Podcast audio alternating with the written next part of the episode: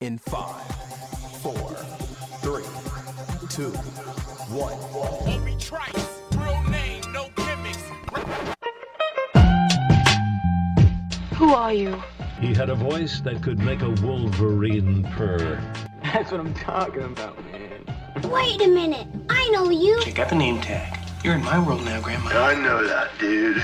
He's a modern day Yoda. I'm your hug bearer. Allow myself to introduce myself. Greetings and salutations. We came, we saw, we kicked its ass. You're excited. Feel these nipples. That boy is good. Mm-hmm. Good and terrible. Well, I have a microphone, and you don't. So you will listen to every damn word I have to say!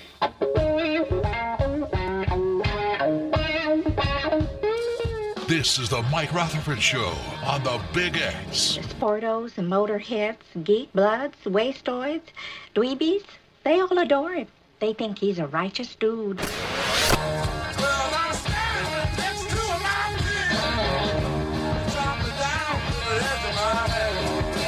All right. All right. All right.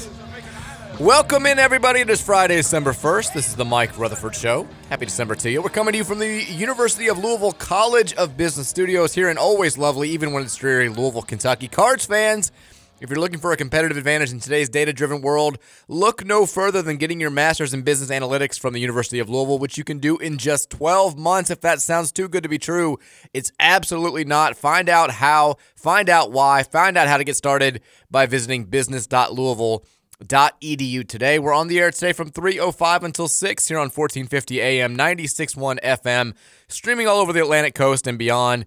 You know what's better as the Big X. It's Mike Rutherford and Trevor Kelsey here with you on a Friday, the last football Friday of the year. I mean, we'll have some uh, during bowl season, but bowl games are all over the place. So it's the last true football Friday of the college football season, and what a journey it's been for us as University of Louisville fans.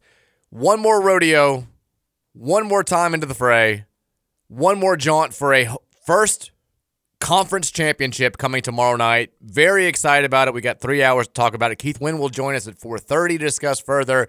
We'll do our standard Big X Big Bets of the weekend and our pick'em, the last pick'em segment of the year at 5:30. All that stuff and, and plenty more is coming your way over the next three hours. But before we do any of it, we got to say hi to the big guy, Trevor Kelsey. How are you on this uh, little dreary but still sunny in our hearts Friday afternoon? This afternoon. This the way it looks out here is the way Florida State's going to feel tomorrow night. He's bringing the heat right off the bat. Oh folks. yeah, I'm bringing. I, I just cannot wait. He's ready to go. I cannot wait. He's raring. It's going to feel so good. Just just licking up their tears like Scott Tenorman. Let me taste them. Taste it, Jordan Travis. Oh, you can't play. Oh, I'm sorry. I don't think you're. in- I think you're scared. Scott Tenorman actually had his tears tasted. He didn't. He wasn't doing the tear tasting. It was Cartman tasting his tears. either way, someone's parents are going into chili, and Coldplay is going to think you're a wimp. Well, it wasn't Coldplay. Who was it? It was uh, Radiohead. Radiohead. My bad. Now- Sorry, R- wrong whiny little band. That's fine. now, we had some some technical issues yesterday. For everyone who was asking about where the podcast was, I Oh yeah, thanks for the, giving my email out by the way on that. gave your email out. Let Yeah, them know. that was interest button this morning. direct all your complaints to kelsey.trevor at uh, gmail.com. First of all, that was like this afternoon, but I always forget that, you, that afternoon is your morning, which is fine. Uh, no podcast yesterday because of the technical difficulties we were having during the show, which continue. Are we good to go now? We are good. It is Okay. It is recording. Good. Uh, yeah, as, as I, I think I let you know yesterday, I, I spoke with Glenn, who is, is is here still. I don't know if he ever left last night or not. He was here when I left. I, I left her about a little bit after seven because I was hoping to you know try to load the podcast in a different way, but unfortunately didn't re- didn't record that way. And he was still here when I left a little bit after seven, and he's here now. I don't I hope. I guess he went home. I don't know. Are we able to play music besides "Eye of the Tiger"?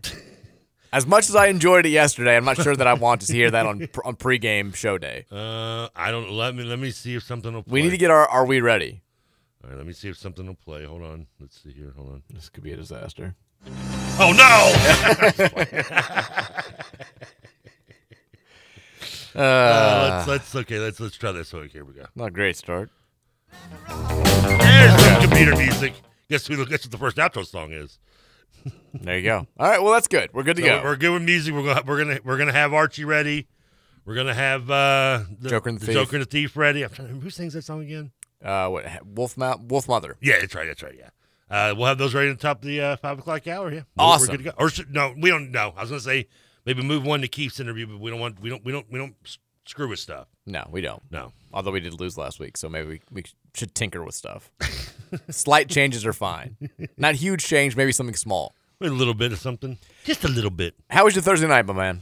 Uh, not too shabby, not too shabby at all. Didn't uh, didn't really accomplish a whole lot. Like I said, I got home uh about seven thirty ish. Just kind of flipped through the TV. Didn't really accomplish a whole lot, as opposed to the other nights when, when you're putting together model cars or whatever you're doing. Well, first of all, I haven't put together model car since I enjoyed snipping glue. Did a little some did some home improvements. I don't know. You know, repaired some windows, worked on my taxes ahead of time.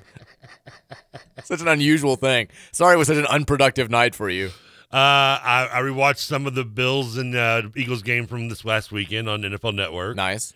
Uh, watched a little bit of the Cowboys game, and then, uh, by the way, if you had if you didn't take my advice, and when I was being very honest yesterday, if you faded Mike Dallas minus nine, you covered. I did not, and I Uh, did not. uh, I don't know the basketball game. I forgot to check the basketball score. Uh, Uh, Creighton, you, you bet Oklahoma State to cover. They did not. No, so- Creighton, Creighton won by 14. Again, fade TK on weekday. Hey, that rhymes. That Yeah. could be a T-shirt. Uh, can we get a sponsor to fade me? Can we get like a barbershop place? Like Fade TK weekdays. we thought we did. com. We'll, go- we'll get like a barbershop downtown. Like you thought we did some good fades. Not till we met TK.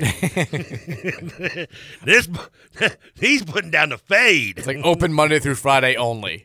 Yeah, we're closed on the weekends. I do well. Okay, I do okay. I mean, I'm not you know rolling in dough on the weekends. You're good on the weekends. I do solid, yeah. But weekday, man, it's just like, man, it's like don't work weeks aren't my aren't my thing. Never Yeah. have been really. Uh, I did finish Shameless season one last night. That was quick. Yeah, thank you. Uh, but yeah, that's that's probably about all I did. Watched that on the phone while I did some you know watched some sports on the TV and fell asleep. There you go. Pretty pretty eventful night. Fantastic Thursday. Yes, Kelsey Manor. it was a rocking. Let me tell you. Rolling into the weekend, per usual. Did some did some Jason's Deli for dinner. Hey, no, no, no, didn't go back to Soupy's? No. After they turned the lights off on you? They are they are getting a little bit of they're, they're getting they're they're on probation right now. You- oh, yeah, that's right. I forgot you banned, Yeah. you banned them from yourself. Not not a permanent ban. I'm not like that. No, but they are on they, Suspension. They are on they are on a two week suspension. Okay, well. I hope I don't cost someone their job. I mean, you legit cost them Soupy's like $300 worth of business. Uh, You're not lying. I'll tell you that because I usually get two medium soups and a drink. It's seventeen seventy something. Because I always think like the year. I'm like, hey, seventeen seventy something. And so I mean, that's yeah, that's that's a hundred bucks a week. Hmm. Because I always give them a twenty and I tell them to keep the tip. I keep the change because they have a little tip jar. Because I try to be nice. You know, unlike those who just like let me sit there for thirty minutes and turn the lights off on me and pretend I'm not there. if I wanted that kind of crap, I'd call my high school girlfriend back. Okay. um, You know, because I'd go to her house and be like, you know, knock on the door and she's like, she's not here. She's We've washing, got- she's washing her hair. We've got lots to get to today. Most of it will center around tomorrow's conference championship game, and I guess we can just start with uh, what is a little bit of breaking news. So there's been all these all week long. There have been kind of whispers that Tate Rodemaker, the, the the quarterback who's the backup, who started the regular season finale for Florida State against Florida last week, who played against us last year and led FSU to a come from behind victory against us. There was all these sorts of, of reports that he is not going to play this weekend. Scared. He suffered a uh, he took a late hit to the head Scared. in the fourth quarter of the Florida game and didn't he came out temporarily and then came back in and there've been all these rumors that it ended up being a concussion he went through the process and he hasn't been practicing this week and so the backup uh, Brock Glenn who's a freshman would be the guy who would play against Louisville. Now FSU, the the insiders, if you go to their boards, like all the guys who run their their various twenty four seven sites and the, the rival sites and the Buddy El- Bud Elliott's uh, Bud of the world, they've all said that they've all been adamant that Rodemaker's been practicing this week, so they expect him to go. But ESPN is now out with a report saying Tate Rodemaker will be a game time decision according to the school.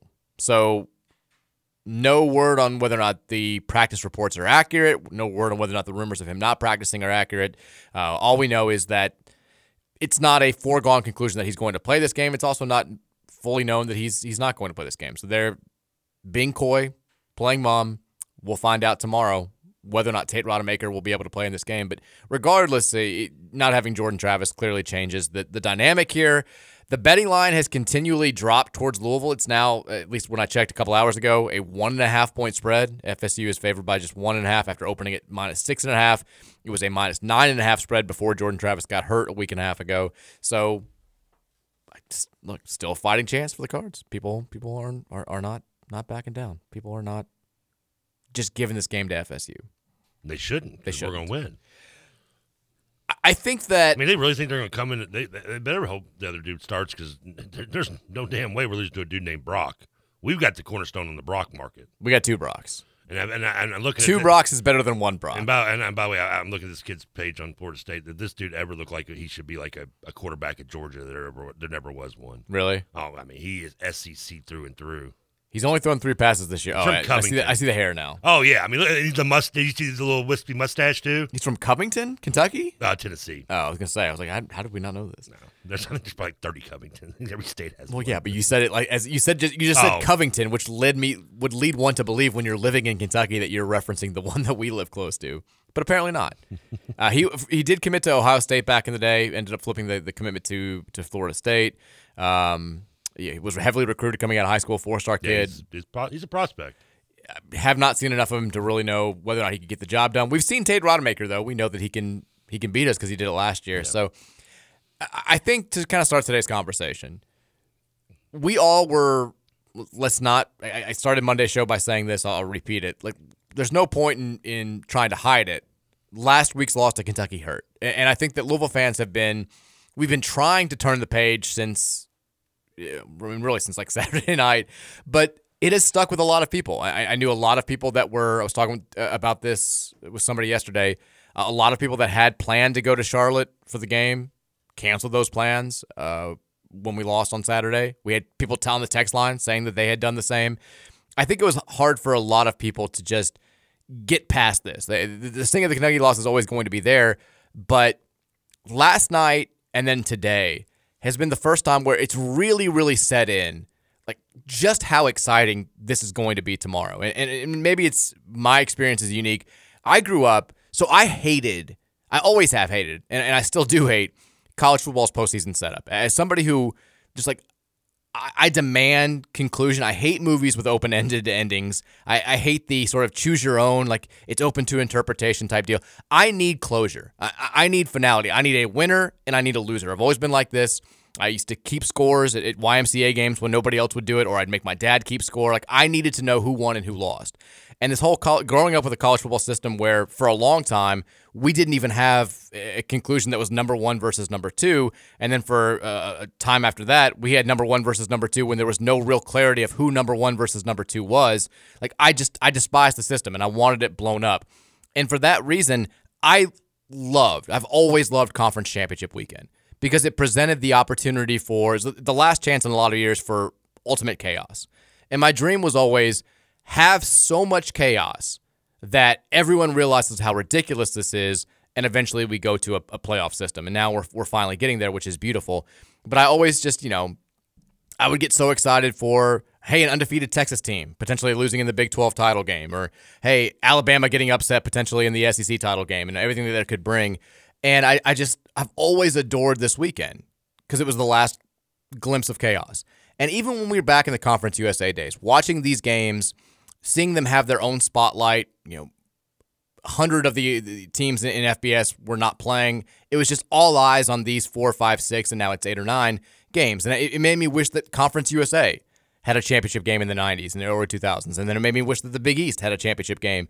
And now to be here in almost a, a decade into our tenure in the ACC and to finally have this opportunity and to not just have it in a whatever throwaway, oh yeah, that game's also being played this weekend, but one of these spotlight games of what has the potential to be one of the most chaotic final weekends before the postseason is incredible. I mean, we're going to play an undefeated Florida State team that very much, I think, believes it is in a win and get in situation when it comes to the playoff, leaving in a you know a 13 and 0 power conference team, especially one with a, with the brand as big as FSU's, out of the playoff for a couple, at least one one loss team would be unprecedented. I think think the Florida State feels like they're playing for a spot in the playoff, although nothing is guaranteed. They're certainly playing for a perfect 13 0 season. To have the opportunity to ruin that and in turn punch our own ticket to the Orange Bowl and win our first conference championship in this league is something that it's I think now just setting in for the first time how big of a day this is going to be. Like, like how excited I am to get up, watch all the games throughout the rest of the day, see the the potential chaos unfold, and then know that we're the spotlight game at eight o'clock. I know Michigan and Iowa will also be playing, but unless Michigan's getting pushed by the Hawkeyes, which does not seem very likely, people are going. The entire country is going to be watching because we represent our game represents the final piece of the playoff puzzle. Everyone, you know, if Texas wins earlier in the day, they're going to be our biggest fans. If Bama upsets Georgia, you know, they and Georgia are, are going to be our, our biggest fans. Whoever loses the Pac 12 title game tonight is going to be rooting hard for us. So to, to know that this is about to happen, like I'm, Kentucky loss sucked. It's always going to suck. It's always going to kind of be there. But I'm fully ready to flip the script and, and turn the page and realize just how big of a deal this would be. Let's win a damn conference championship, TK, and let's upset one of the biggest names in the sport in the process. Welcome aboard. I've been here since about Tuesday morning. You act like you have, but you haven't. Um, listen, of course I hate losing the UK, but I'm not. There's nothing I can do about that now. I'm that's something I got to worry about in about another 360 something days. Right now, I'm focused on beating someone else who's I just don't like, and that's Florida State. You know, the the, the, the rivalries don't end just because we lost. Just we we fell we fell short to the UK. What do you dislike the most about FSU? Get going here, because you you really don't like Florida State. What is what about the Seminoles in particular makes them just near the top of the TK hate list? Honestly, and I've brought this up before, I still am pissed about that Metro Champion Championship game, Metro Conference Championship game. That was one of my favorite runs when when that Louisville team uh, ninety it was ninety two. I want to say ninety two, wasn't it? Yeah, you know. I'm, you bring it up a lot. I do because it was it was it was FSU's final Metro year. Louisville had a losing record. Denny had never missed the tournament. Well, I guess he had missed eighty seven, but hadn't had a lo- what to me hadn't missed the tournament because I really don't remember '87 as well. And you know, we we knock off Southern Miss and Clarence Weatherspoon in the first round. We I can't remember who we beat next after that, but then we got Florida State. It was '91, by the way. Was it '91? Okay, thank you. We beat uh, Southern Miss and then Memphis State and then Memphis lost to State. FSU. I, I should know it was Memphis State because they had Elliot Perry still. Um, and then we lost to FSU. And we got beat by 20, I think, didn't we? We got beat by seven. We were down big at one point. We 76 69. Okay. And I'm still just a little mad about that. Young Trevor was just like, you know, yeah. And I don't know, something about, you know, the Free Shoes University. And I, like I said, I kind of like, I, I liked Tommie Frazier, Nebraska, a little bit as a kid. You hated Jimbo. And I, I, I don't like Jimbo. I didn't, I really didn't like Tommy Bowden. I didn't like Bobby Bowden. I didn't like Bobby Bowden except for the scene in We Are Marshall. He was cool in that. Uh, you know, with the whole helmet and letting them have lunch and looking at the game film of the Veer. You know, short of that, I just I've never really liked. I wouldn't buy Bowden. I don't like my pe- I don't like peanuts and, and, orange soda. You know, I don't I don't like them. I just I just. They, have you ever been to Tallahassee? It's like a dump. I mean, it, it's just it's just like the armpit of Florida, literally. Where if you look at Florida, it looks like it's in the armpit. Um, and it's, it's I don't want to go. Yeah, screw them. You also don't recognize garnet as a real color. It's maroon and gold. yeah, and that's another thing. They lie. They make up these. These make up these fake colors. They're like, oh, look at us. We're so proud. We're in Tallahassee. We're too. we're too good north for Miami, Orlando, and, and and all the other cities in Tampa. You know, the ones that have major markets. No, we're too good. We're close. It's not even Florida. It's more southern Alabama. I mean, and, and make up colors. There is a. I tell you, one time I went to Tallahassee. It was like it was like it was like late. I was on my way from New Orleans to Orlando. Okay. And I'm going through near Tallahassee, and I swear this is. I feel like. Keep in mind at the time it's the middle of the night. I'm probably my mind is set in a different kind of condition at this point. And but I feel like I'm driving through like a scene from Wild Things, like without the you know the cool lesbian sex, and it's like really creepy. But I have to stop and get gas, and this place is like like something out of like a bad movie. Like it's got the you, you can't use credit card to pump. It's one of those old pumps, and I just remember going in, and it's just like this old guy's working there, and he's at the counter, and he's just cutting up oranges, like with this big knife. And I'm just thinking to myself, I was like, okay, this is a good way to die. and like there's oranges, every, like there's just like, like rows of oranges for sale here. I mean, this is a big stereotype place in Florida. And I just remember I have like you know ten dollars or whatever it was on my pump, and he's just like cuts a slice of orange, hands me. He's like, "Try this, young fella." I'm like, I would have said no. I, no. Hell no, I didn't say no. I said, okay. The guy's holding a machete cutting an orange. I'm like, like, sure. Would you like anything else? Bend over. I mean, you name it, sir. Oh boy. and so he gave me the orange. I tried it. It was it was actually good. He's like, he's like, they're only so and so. I'm like, give me four of them. So I did buy oranges. I never ate them. I just, just threw them in the car. But I'm not gonna tell him no. I mean, the dude could have been like, you buy scuba gear, I'd have bought it at the time. So that that that is actually hand up my only really story of ever being in Tallahassee. I mean, I, I don't know how to react to that. I was expecting a little, a little bit more of a hard left turn at some point. It just sounds like you bought oranges from Orlando. Oh no, no, Randall, Randall Creepo. I mean, this dude looked like he could have been like the extra for like you know Chainsaw Massacre kind of guy. I, I will say, like listening to you look like Chris Elliott in Scary Movie with with two good Okay. hands. Uh, I've been doing the thing where I've, I listen to a bunch of FSU podcasts and, and I read a bunch of their site. I'm always, I guess I just forget this because we've played them every single year since we joined the conference, and, and of course we had some history going back before we, we were mates in the ACC. Mates. I, I'm always blown away by just how cocky they are. Oh yeah.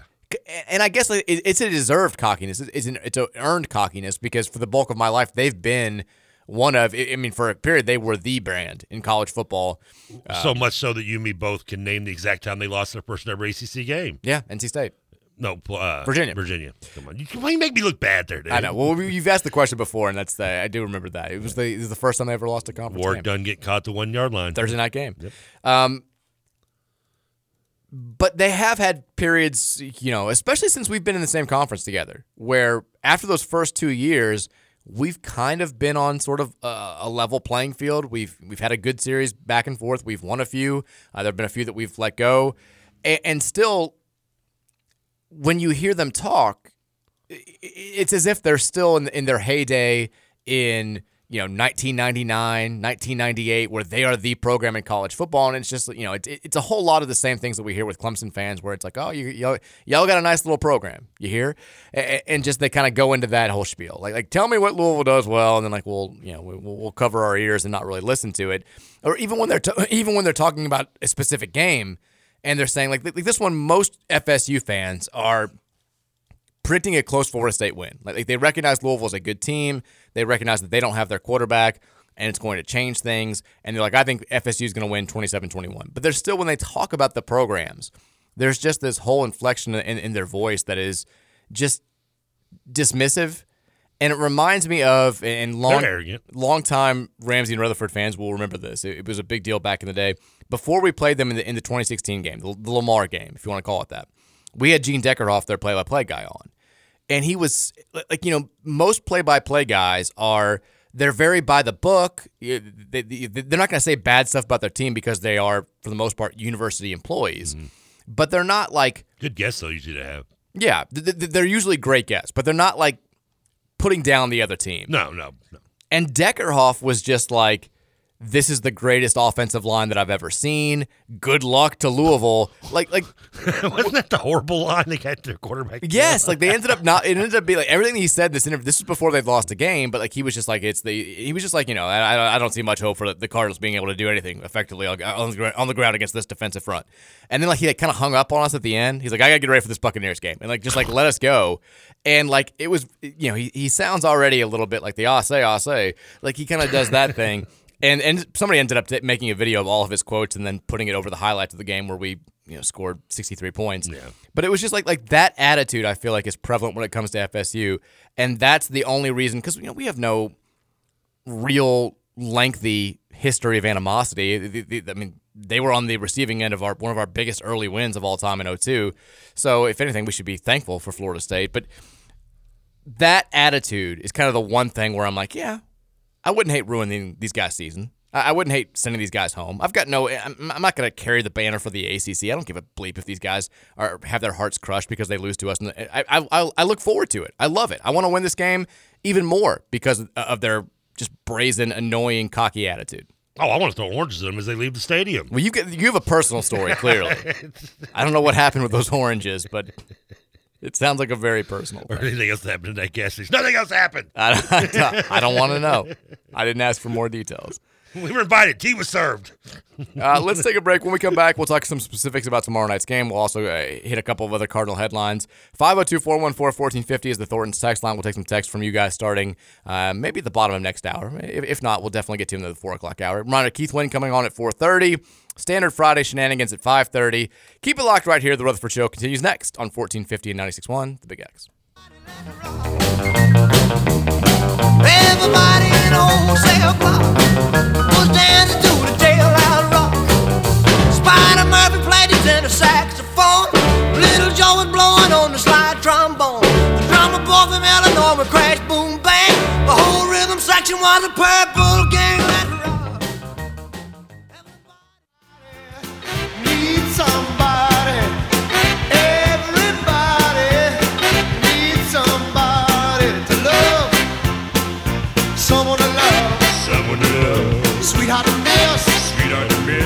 Sugar to kiss. Sugar to kiss. I need you, you, you. I need you. Go back in. I hate FSU. Nice. I hate FSU. Well, my soul's on fire. Who said you didn't have any rhythm, folks? Gonna take your life.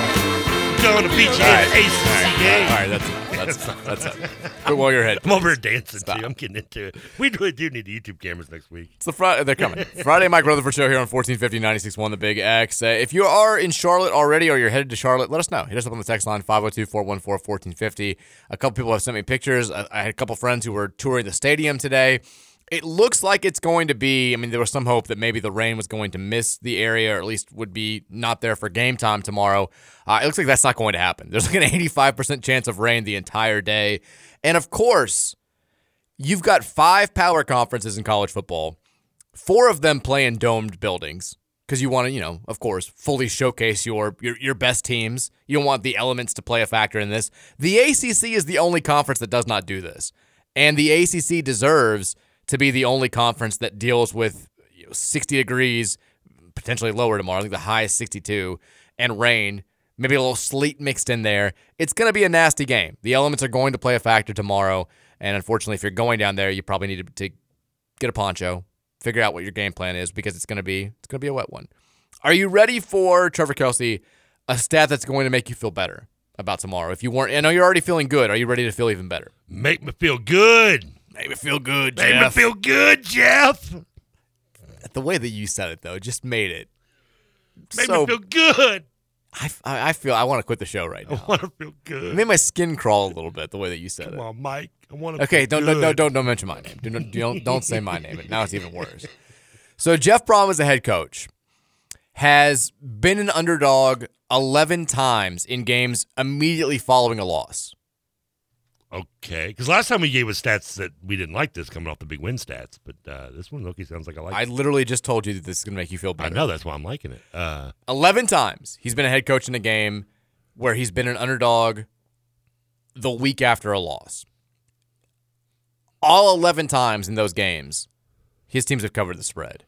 Eight times in those 11 games, his team has won straight up. Well, uh, the spread's only one and a half, so I mean, If they cover the spread, they're basically winning the game. you would think, yeah, unless they kick a field goal at the end or something. Like this. Unless they lose by one. Yeah, That's got to make you feel a little bit better. Trust in Brohm. TIB. Tibbet. Tibbet, Tibbet. Tibbet. Tibbet up. Uh, I mean, I, I, I was already trusting in Brohm. Now you're just, you're just adding, you know, whipped cream to my Sunday. That is the love that it, for for Brohm. It's a good stat. It is a good stat. So, eleven times he's coming off a loss, he's been an underdog, and eight of them he's come back. He's he's pulled out the victory. He's won. And all 11 of them, he's covered the spread. Okay. If it's gonna make you feel good. I I think that looking at this game a little bit, I I feel like it's we're gonna kind of say the same things that we said last week about about Kentucky. I think it might even be more simple than Kentucky because I watched most of Florida State, Florida, and FSU. They've had a good run game this entire season. Uh, you know, this is the number one offense in the entire conference. They've been very, very good running the ball. I know they were they were a more well-rounded offense when Jordan Travis was healthy. That's it goes without saying. But they've been a, a really good rush offense regardless. They, they could not establish the run against Florida. They did a little bit late in the game, but when Florida was able to take away their ability to gain three, four yards on first down, four or five yards on second down. Tate Rodemaker couldn't carry the team himself. He, he couldn't do what Jordan Travis was able to do. Like Florida State has been a bad team when it comes to getting into third and manageables. They've had a ton of third and longs this year. I think there was there've been a lot of games where their average third down distance has been above eight yards, which is not good at all. But Jordan Travis, his dual threat ability has allowed them to convert on a ton of those third downs. So their third down numbers aren't that bad despite being further back than they should be at that distance. Rodemaker did not have that same ability. Like they were not good on third down against Florida. Um, he couldn't hit on a ton of deep throws. He couldn't utilize the the, the weapons that they have in Keon Coleman and, and Johnny Wilson. I, I think that this game comes down to this is elementary analysis, but I think it's legit here. If we whoever runs the ball best is going to win this game. Well, that's that means our linebackers need to make good angles on, on the tackles. The linebackers have been the they they killed us in the run last year. Was the now Benson? It wasn't Benson that killed us last year. It was the the kid that transferred, right? Was it? I just remember Johnny Wilson catching like 65 passes. I remember. I know the running back had like the 60. Remember they had the running back that destroyed us on the two. They like, scored 45 points. I think they had a number of guys that that destroyed us. Uh, yeah, Benson had 70 yards last year on 10 Or 35 carries. points. Benson had kid per 70, and Treshaun Ward, who's at, at Kansas State now, That's who you're thinking of. 10 Okay. for 126. That's that's not good. No, that's that's- yeah. That's what I'm saying. That, those are the two big plays I remember that stuck out to me most were the big runs. Yeah, because Travis, they didn't kill us through the air. It was just a bunch of big plays to Johnny Wilson, who had seven catches for 149 yards Yeah. and two touchdowns. I, my lasting memory of that game is when when Travis gets hurt, and Travis was, you know, he had some bad games against us after transferring to Florida State. And he was good last year, but he did throw a bad pick. When he got hurt, Rodemaker comes in and looks just god awful. Like if you, I don't know if you how much you remember about this game. I think we've all repressed some of the Satterfield memories. A little bit, like I said, I remember the big runs, kind of, and the tall guy. Yeah, but like, but like Rodemaker comes in and he's just like he throws a awful pick right before the end of the second half, and we're like, all right, we're up 21-14. We're gonna roll this team in the second half. And then he comes out. They have a very limited game plan. They're running some screens, like you said. That they're they're feeding Ward. They're feeding feeding Benson. They're just trying to establish a run game. We have a couple of, of bad miscues. Malik fumbles. Jawhar fumbles. Malik throws a pick.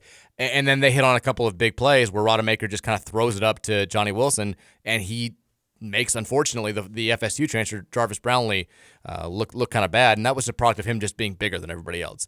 And that was that game, maybe more than any other game besides the Boston College game a year ago, was it, it felt like a Scott Satterfield special where it's we dominated every statistical category. We outrushed them last year, two fifty two to one eighty nine.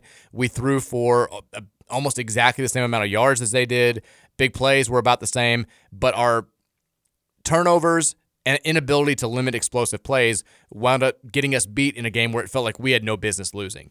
I think that you look at this year's game. We had 11 penalties in that game. That also didn't help. That, that was that, that was another Scott For 81 special. yards, it's a lot of five yard penalties. I'd forgotten how bad the penalties were. I do Yeah. I do remember ranting about that. That that was a game that made everybody very mad. It was a Friday night game. We were excited about it. We thought you know, it was early in the season. I think it was the third week, and then bam, just uh, you know, it was a Satterfield special. But this year's game, Bad song. it, it's going to come down to, I think, we feel good in our running ability. They feel good in their running ability. Both teams are a little bit iffy in their passing game. We actually may have more confidence in our passing game than they do, but the elements may limit our ability to take advantage of that. We have rushed for this season. There have been three games this year where we- we've rushed for fewer than four yards per carry. Kentucky, Pitt, NC State. Your two losses and the game where you scored 13 points. It's not, again, you don't have to be a football expert to realize when Louisville's running the ball effectively, when Jawhar Jordan is, is playing his full capability, or Isaac Guerendo stepping up and doing his Jawhar Jordan impression, like the offense looks damn good and we put up good points. When it has stalled this year, we've struggled. And I know that, you know, we scored 31 points against UK. We scored, you know, the, the offense moved the ball effectively against Pitt and just couldn't capitalize. But it's the the stupid stuff and when you can't rely on your running backs to get those big chunks or, when Louisville's gotten into trouble, the big turnovers at big times have killed us all season long. 3 against UK, 3 against uh, Pitt, one in the end zone against NC State that almost tanked that game. Thankfully they gave it back. Like I, I think it's really simple. Run the ball better than they run the ball, have fewer turnovers than they have. We win the game. Simple as that. And you're right, the linebackers are going to have to be a lot better than they've been the last couple of weeks. Yes. Key for you. What are you looking at? What does Louisville need to do to win this game? Besides scoring more points. Because Coach Brohm famously say have at least one more point than the other team. Um, I mean, I just it's it, I mean, do you want an honest answer without it sounding generic? Sure. You, you, I mean, whatever you think. I mean, it's, it's going to be generic, but it's, it's it's simple as this, and that's win the. I mean, win the turnover battle. Yeah. Not, not to sound like I'm lying about meeting a coach at halftime. But it's true. answer, It's but- true. Yeah. I mean, look at the games that. I mean, and I know they are few and far between, but the games that we have lost this year, the the, the two they are, I mean, the turnovers are the reason why we lost that game. I mean, Tucky can say they they took it from us, and, and in a way they did, but didn't help. They took for what we gave them, which was, you know, two free possessions when we already had a ten point lead. And you know, Pitts is in the same you know manner. You know, you turn the ball over, you put yourself, you know, in a chance to tie a game, and you turn it over, and then you you're trying to you have to force it, and you turn it over. Next thing you know, you're down 17. Mm-hmm.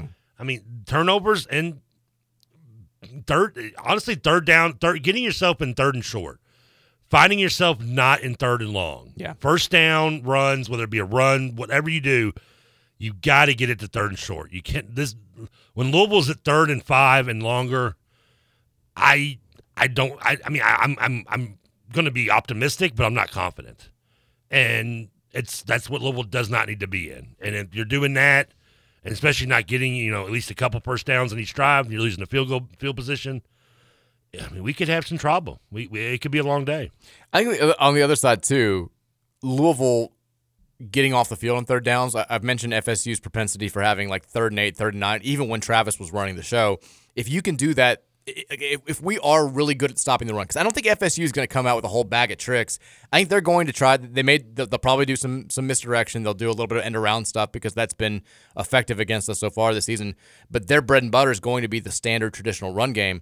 If we can get them in third and eight and third and nine, we've been really good in those situations so far this year. Uh, our, our defense is still, even after the last couple of weeks, allowing opponents to convert on just 29.6% of their third downs. If we can get off the field and keep field position, that was the other thing about the game on, on Saturday against UK is even when we did force punts, it was after they'd gotten a couple of first downs. Like we, we just we, we didn't get off the field as much as well as we typically do. Whether it was the Jaylin Alderman missed tackle or you know uh, we dropped five in, into to zone coverage and let Devin Leary sit back there all day long and throw a, a 13 yard strike on third and 11. Like we just we never flipped the field. It, it seems like we were fighting a, a you know, our, our best offense was long, sustained 85 yard drives, which is great, but you would have had like to have had a short field a couple more times. And the thing about that in this day and age is because of these new clock rules. I know it's been talked about ad nauseum this season.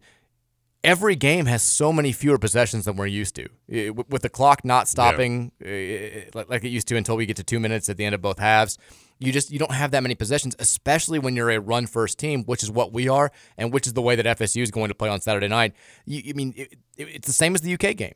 Those mistakes become that much bigger, and the other key is when FSU does screw up, let, let's say Tate Rodemaker does, you know, make a couple of the, of the mistakes that he made against us last year, make a couple of the mistakes that he looked like he was going to make against Florida on Saturday.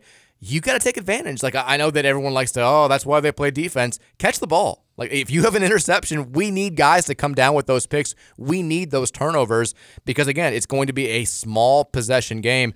Penalties matter, turnovers matter, special teams matter. I think these teams are going to be evenly matched on offense. I think they're both going to try to do a lot of the same stuff.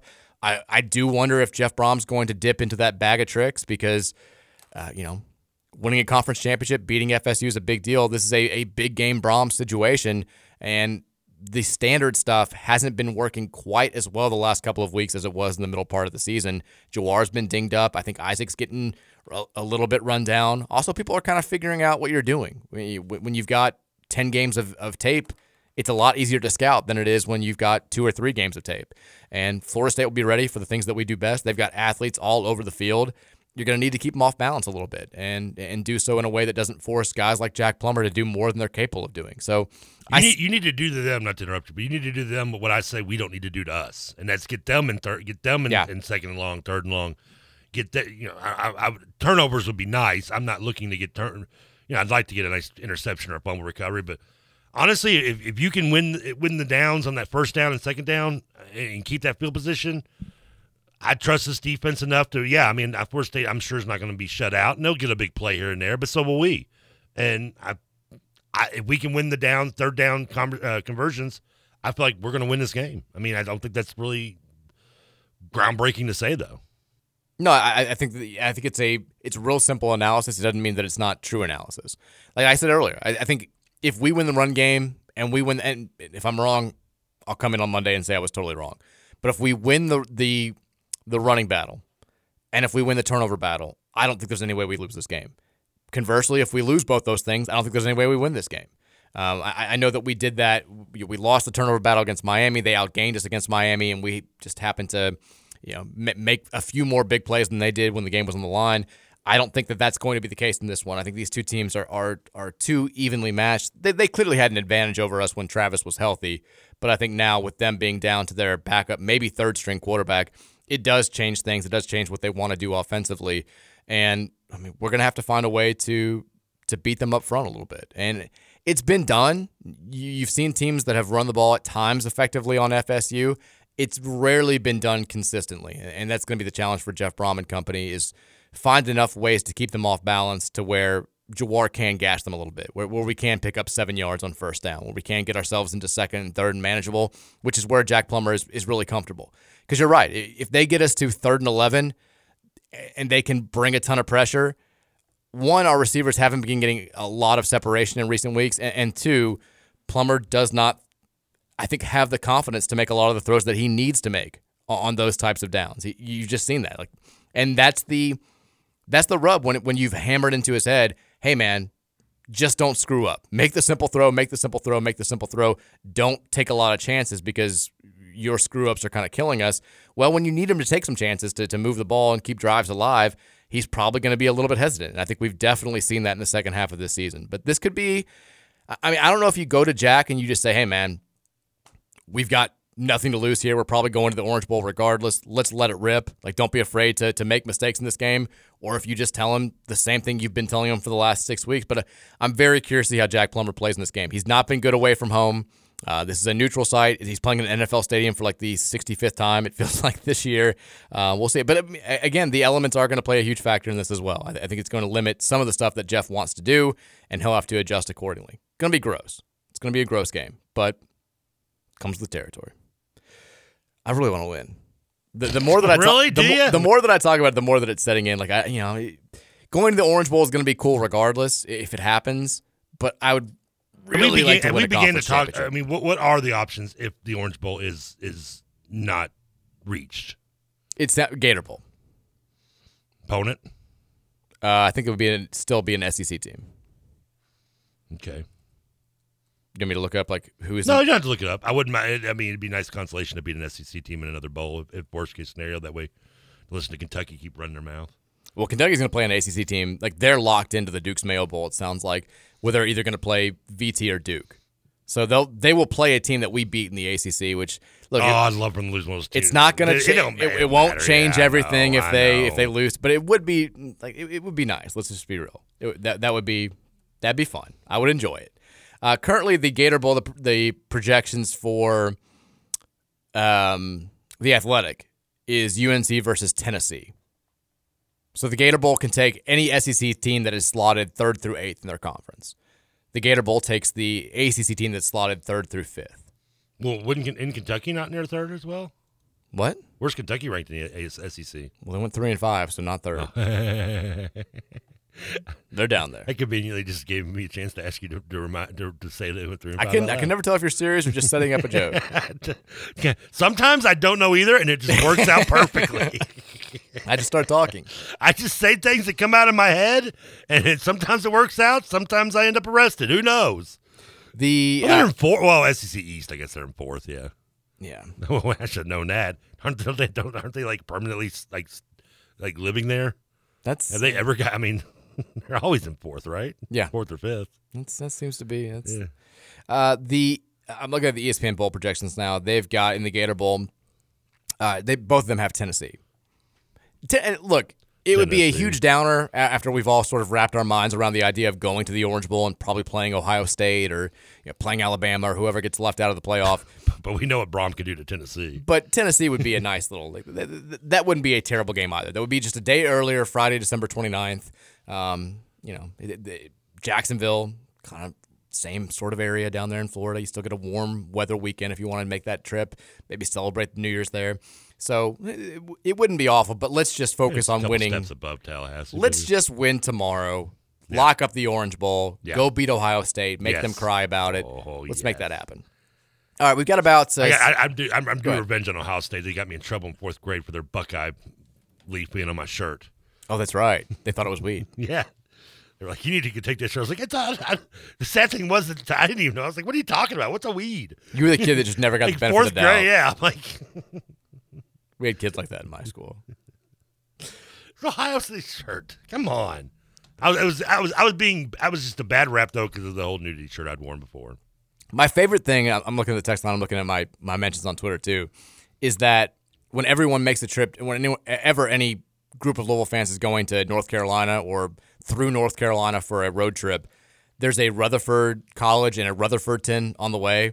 And like people will always send me pictures, and I'm like, "This is great. I love it. Just like we, I feel like I'm, I'm on The the road Rutherford trip with you. College? Yeah, Rutherford College uh, in Connelly Springs. Somebody just sent me a picture. Shout out to Alicia. Thank you. I wonder if there's a Kelsey College. Uh, There probably is somewhere. Culinary art school. Kelsey College. I bet it's a junior college, probably. It's actually not a Kelsey College. I'm sorry. no. No. Well, guess what? that lottery pool comes through. First thing I'm doing is open. I Google Kelsey College. First thing that comes up is Pat Kelsey Wikipedia page. this is the same for me. what if it is, but it's spelled like the Who, other by the way? I- I can I, I cannot completely confirm this, but pretty sure not related to me. Maybe. He's born in Cincinnati. Maybe. Could be. Could be. I mean, he's yeah, he's in there. It could be. Uh, text line's 502 414 1450. Let's take a couple texts. We'll do more after the, the top of the hour, but we will. Uh, Scoot's texting him, by the way. Another was a Kelsey coached high school football well here uh, that, that was related to me. It's like a third cousin of mine. Cool. Yeah. Scoot says, wait, TK gives him a 20 every time he goes to Soupy's, and it's going to cost them $100 a week? Dude, you go to Soupy's five times a week? Recently, you've kind of been going to Soupy's five times a week. Yeah, yeah. I mean, first of all, props on the math there, Justin. Take that stereotype. He's our math guy. education. He's the numbers guy for the Yeah. station. Um, but yeah, I mean, you know me. I'm I'm a creature of habit. Like when I get into something, man, I just I'll do. I'll, I'll if, if I have a craving for something, I'll eat it like every day for a month. I mean, you've seen me with Arby's. It was like that was like 65 straight days. I know. I've got it today still, by the way. Nice. I mean, and, and I'll still get it. Now, I go to Arby's is more of a convenience when I'm coming here because you know they got the the only place with a good fountain mill yellow, and it's you know it's I like roast beef. But yeah, Soupy's like when I get into like something, man, I'll I'll go there like every day for weeks, sometimes weeks in a row. Then I'll then I'll stop going there for months, even maybe a year, and then I'll go back, and it's just this way I am. I'm a weird dude. Text says the Rutherford Show remains undefeated for not posting podcasts on the days that I can't listen live. You know, when I miss a live show, I kind of frown because I know it'll absolutely, I'll absolutely never hear that show. I feel bad. I'm sorry. I, I it, it was not my fault. I uh, I felt bad, especially when we had the great and Dan McDonald interview. Kelsey.trevor at gmail.com for all your displeasure. Maybe it, maybe maybe maybe you get on my emails while I'm getting Forever 21 emails. It happens. I mean, I get getting emails from like the Pelicans because I went to a game once back in the Sugar Bowl. And, Oh, I get stuff that I never saw. yeah, like, I- but I mean, I don't know. you- Like I kept seeing it on there, and I hand up. And the second time I used that phrase today, but okay, I, I just I I don't know. I'm not, I wasn't familiar with it initially when I saw it. I was like, what website did I sign up for last night? Like, and then I realized it was a clothing store. You really didn't need to say hand up there. because I just didn't really realize Forever 21 was a clothing store first. Texas says Danny. look like somebody goes to Forever 21? Texas Danny Hurley got to make him say no. There's the got to make him say no for the day. Make him say no. Uh, I the odds are getting better that because we said when this whole thing started, what are the odds that the one of the got to make him say no guys is actually who winds up being our next head coach? And we're now we're finally getting to some active head coach. Like I don't think Danny Hurley's going to come here. I don't think Scott Davenport's going to come here or John Beilein. But it's more believable than well we had Bobby Knight at one point. well, it's more believable than like Gregg Popovich, Coach K, and, and Bobby Knight or Tom Izzo. So I mean, Oh. got to make him say no, guys. Getting more in the realm of possibility. I mean, could maybe say Pat Knight. I mean, we're not getting Pat Knight. Last time I heard Pat Knight, when he kicked out of some school for like beating up a kid. Sounds right. I forget what college it was. It was one of the small schools. Louisville played him, I think. Texas says Trevor is the Kenny Payne of uploading podcasts. Oh, but now come on, that's just dirty. The Zam Payne. well, you- get it done most of the time. You don't like fall over yourself. That's the Zan. Let's give a quick shout out to the uh, the Louisville volleyball team last night. NCAA tournament opener taking on Wright State got a little bit nerve wracking early on. Uh, the Raiders come out. They actually take the first set from Louisville inside the KFC Yum Center. The Cards bounce back. It was a fight for sure, but Louisville winds up winning in four sets. They will play Western Michigan tonight at 7 o'clock. Same location at the KFC Yum Center. Western Michigan upset number seven seed Auburn. Uh, DBK, she wants you there. She says, come out. It's weekend night. You got nothing to do. You want to kick off a big time sports weekend. Come out to the KFC Yum Center. Cheer this team on to a, what I think would be a sixth straight Sweet 16 appearance. Uh, moving on to next Impressive. weekend. They maybe if Pitt gets knocked off, we could host some more games. But the Cards last night they win. Uh, they win the last three sets, 25-18, and then 25-20 in both uh, the third and the fourth set. They'll take on Western Michigan tonight, seven o'clock at the KFC Yum Center. Let's get it done. Let's make another Sweet 16. Let's go. Go Cards. Um, Let's go Cards. Was that all you had to say? That was just, I don't know why it just popped in my head. I don't know. Uh, we're going to take our break here in, in a second. When we come back, Thornton's text line, by the way, 502 414 1450. That's the number. Download the Refreshing Rewards app. It's giving you the best deals all football and basketball season long. Save yourself some money at the pump. Save yourself some money inside any one of the areas 98,622 Thornton's locations. There's that many for the, of them for a reason. They know what they're doing. Take advantage of their deals and then text us at 502 414 1450. More from you guys after the break. It's the Mike Rutherford Show here on 1450 961 Big X. I'm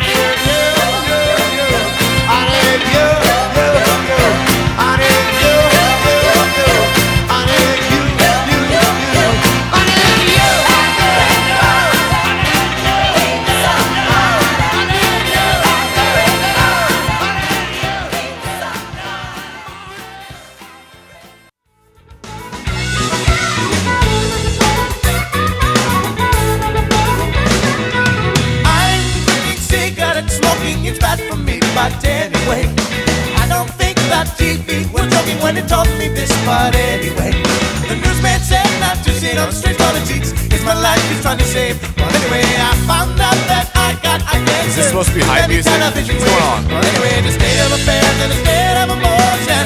Kind of thing that you must I'm, understand. I'm over. I can't hear you over the music. Turn it down. I'm getting hyped over here. What'd you say?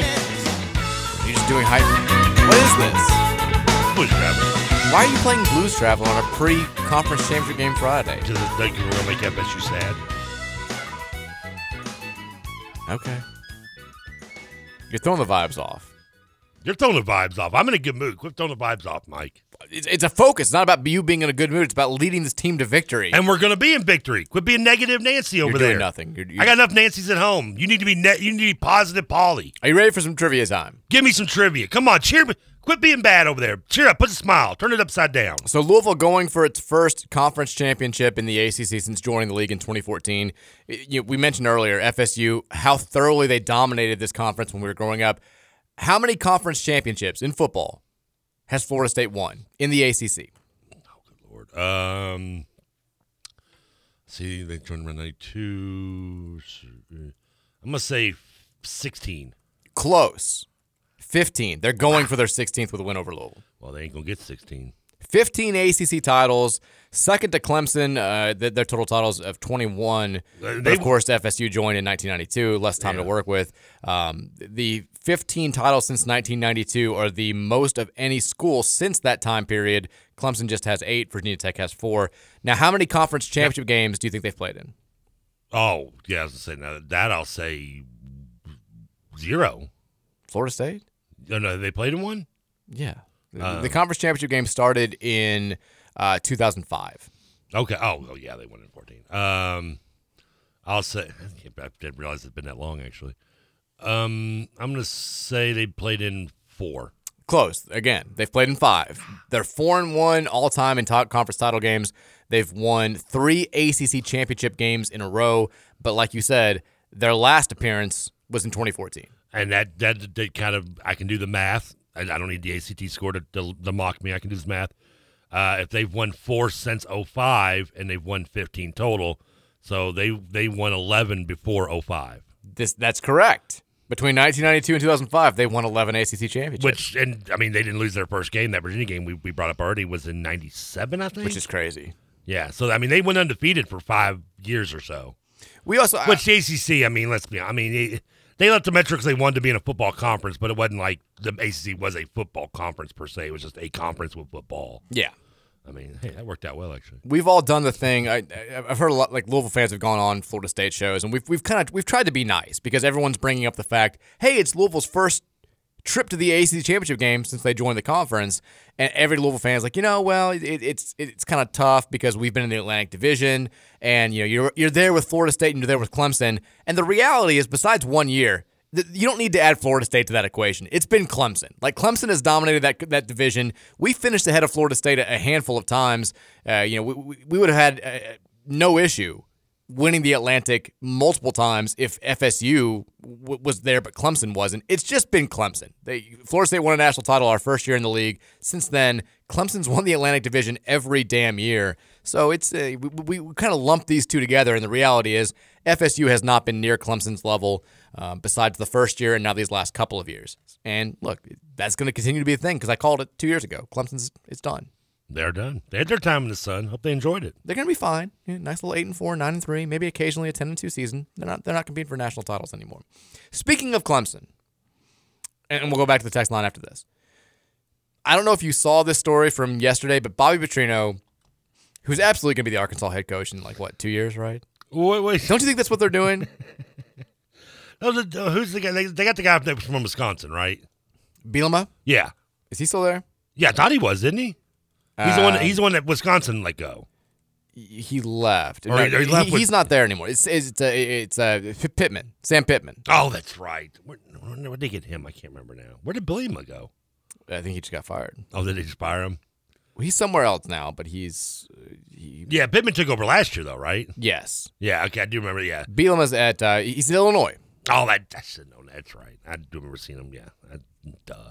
but I feel like they're setting things up to where because Pittman's been at Arkansas. The, you know, this is this is actually this was his third his fourth year. Oh wow, I didn't realize he'd been there long. Yeah, he, he took over. The, the, his first year was the COVID year, and they've been Good Lord, time flies, doesn't it? yeah th- th- they've been not great. Three and seven his first year, nine and four his second year, seven and six, and then four and eight this year. I I feel like they're setting it up to where if they have a dynamic offense next season, but they're like just still six and six, seven and five, like they want Petrino to come back and be the head coach. They're gonna do the thing that we did. I mean, They're gonna try to go home again. I'm telling you right now, like he will be have the they head not coach. rented that movie yet? I mean, is the streaming he will down? be the head coach a year from now if if they go like six and six this year, but the offense looks good. I'm telling you right now, that's what they want to do.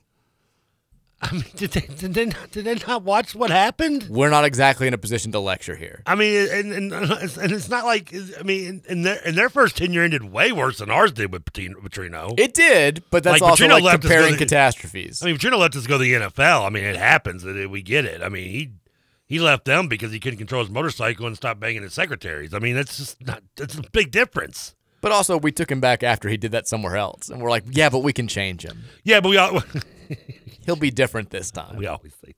You always think you can change the bad boy, right? You don't see the way that he looks at me. I've never been the bad boy. You don't know what he's like behind closed doors. he doesn't talk to you the way. You don't know what he says when we're watching Friends at night. You don't see the side of Bobby that we see. Petrino's the lead singer from Stillwater.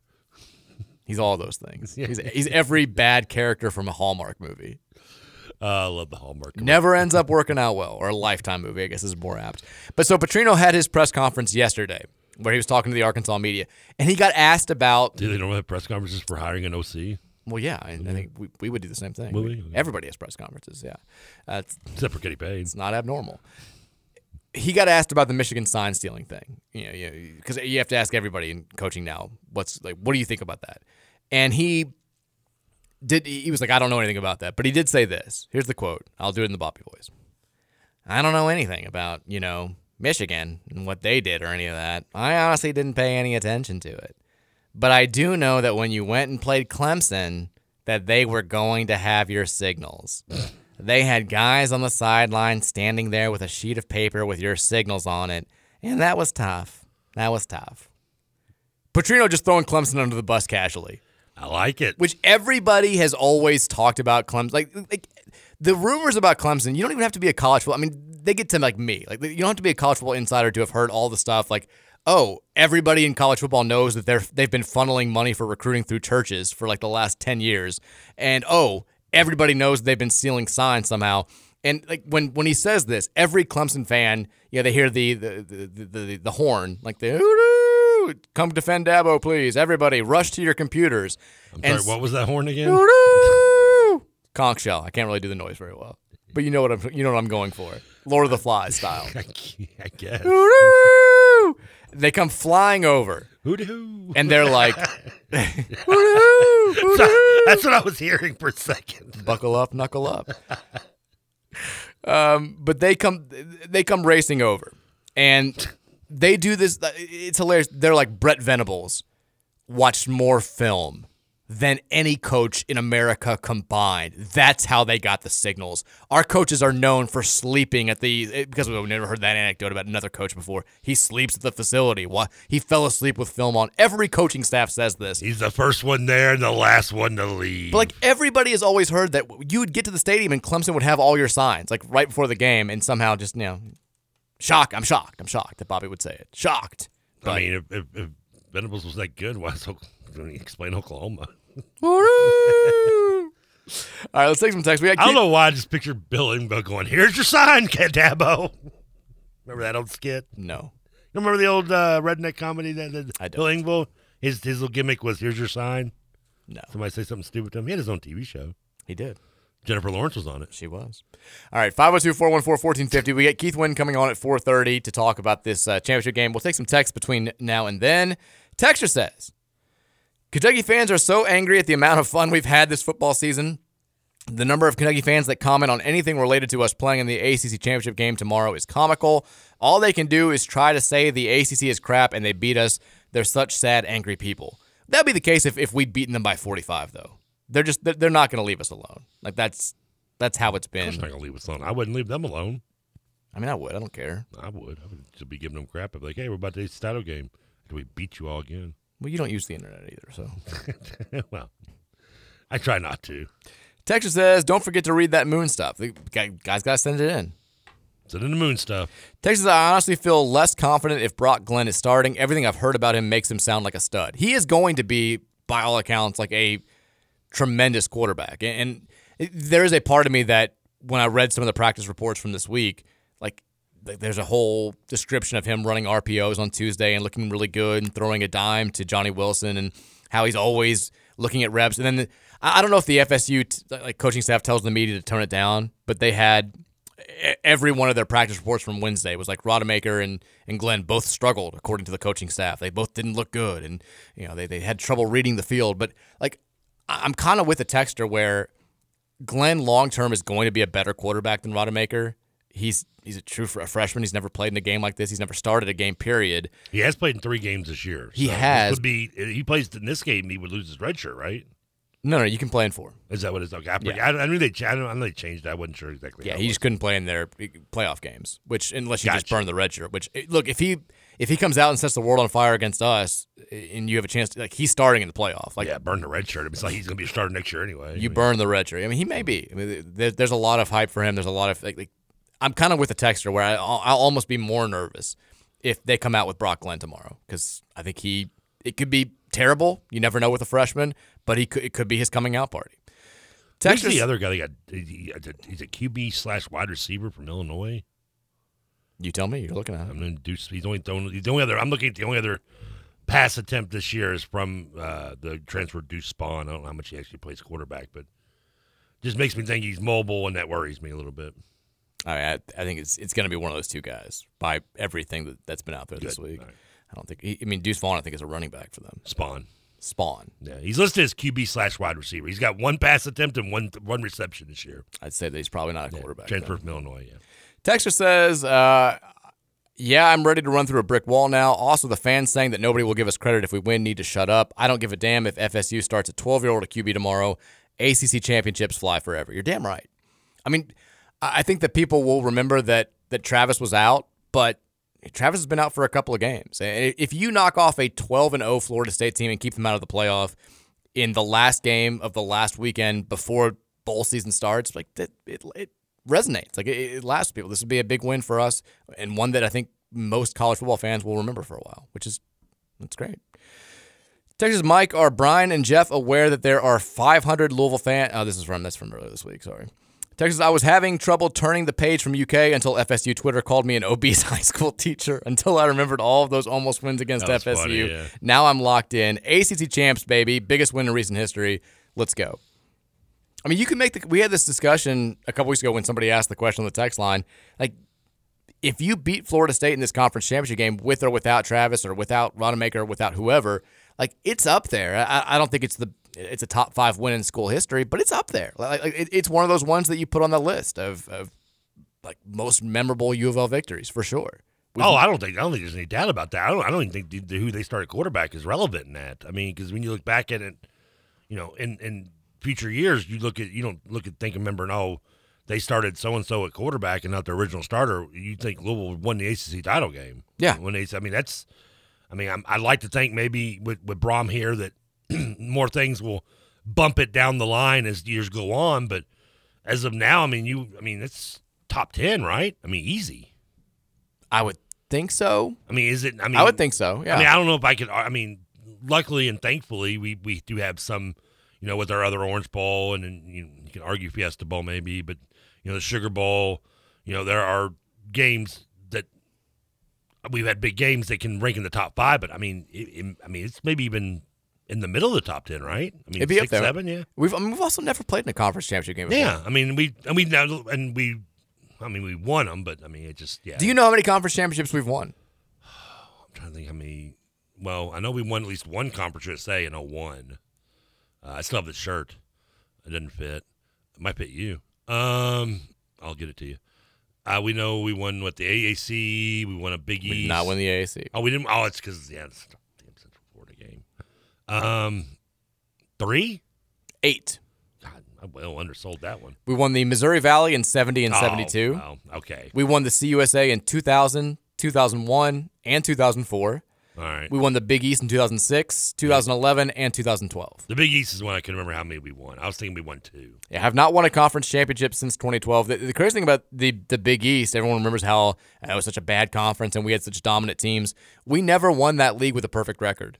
We were six and one in 06. We had the Rutgers loss, and then we had two losses in both of Charlie Strong's championship seasons in, in 2011 and 2012. I mean, you also kind of forget Do we have not perfect records in CUSA? Uh, CUSA we did once. It was the, the the 04 team. Our only loss was to Miami. Oh yeah, yeah. But the you know we technically won the conference championship in 2011 in the Big East, despite being a, a seven and five team. You know that was the year we started off so badly. We finished five and two. We just didn't go to the BCS because West Virginia you know, won, won the tiebreaker by having the highest BCS ranking. So we damn near went to the BCS with a team that started the year I think one and and, and four or two and five. Like we were well, a nice little win streak there. That was the turning point for Charlie Strong and company. I mean, Louisville wins this game on Saturday and win. I'm sorry, excuse me. Win Louisville wins tomorrow.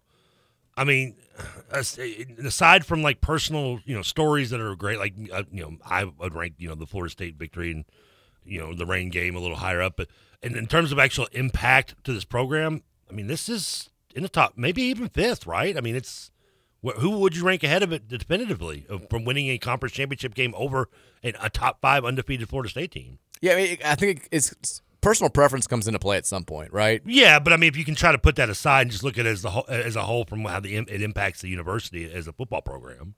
It, it- it's up there. I I think it's maybe more impactful than it is one that's going to resonate with with people because And it can be bumped if you by winning it, you go to the Orange Bowl and you win that. That would maybe push it down a little bit. but Sure. at the time, I mean, yeah, I mean like that that the sentimental of the Rutgers game where Teddy comes in and wins us with one Yeah, arm. I mean- it's remembered even more fondly because we ended up going on and, and beating Florida in the Sugar Bowl. So uh, it could definitely be something like that where you know, we don't get to play Ohio State in the Orange Bowl and have this dramatic victory if we don't beat FSU. And I mean, it, like it, it's a big deal, and I think Yeah. it's starting to really set in with me, just like just how big of a deal it is. Um, I mean, you go into you go into kids, you know, house and selling them, you know, to come to Louisville. I mean, we're defending ACC champions. Not, you know, we didn't win the Atlantic Conference. You know, we won. We are ACC champs. uh, do you uh, do you have the transfer portal music handy? Oh, I don't. I can. It's okay. Do you just want to sing it just one time? dun it, dun it, dun. It's a transfer portal. Who we gonna? Who we gonna get? Who we gonna? We got portal updates. The transfer portal. The transfer portal is officially popping, by the way, I need to put this in the hotkeys. It's, I mean, I don't know if you saw. It's not just transfer portal season. It's very much like vague player tweet season. Did you see any uh, of what I'm talking about? No, I'm not. From yesterday? No, I, I know I saw that. We talked about the Jawhar tweet. Yeah, and uh, yes, and I know I know I saw the one name that I don't know if it's you're talking about is in the, the portal now from the West Coast. Uh, Ward, I saw he did it. Cam Ward from Washington State is, Yeah. is officially in the portal. I would say that, I think that's going to wind up being. I think we'll try, but I think that's going to be an Oregon USC battle. Yeah, he's yeah he's he's number one guy. So Jawhar Jordan, we mentioned this on the show yesterday, tweeted out just an old friend coming to the Ville. Stay tuned with the eyeball emoji, and then had a reunion possible.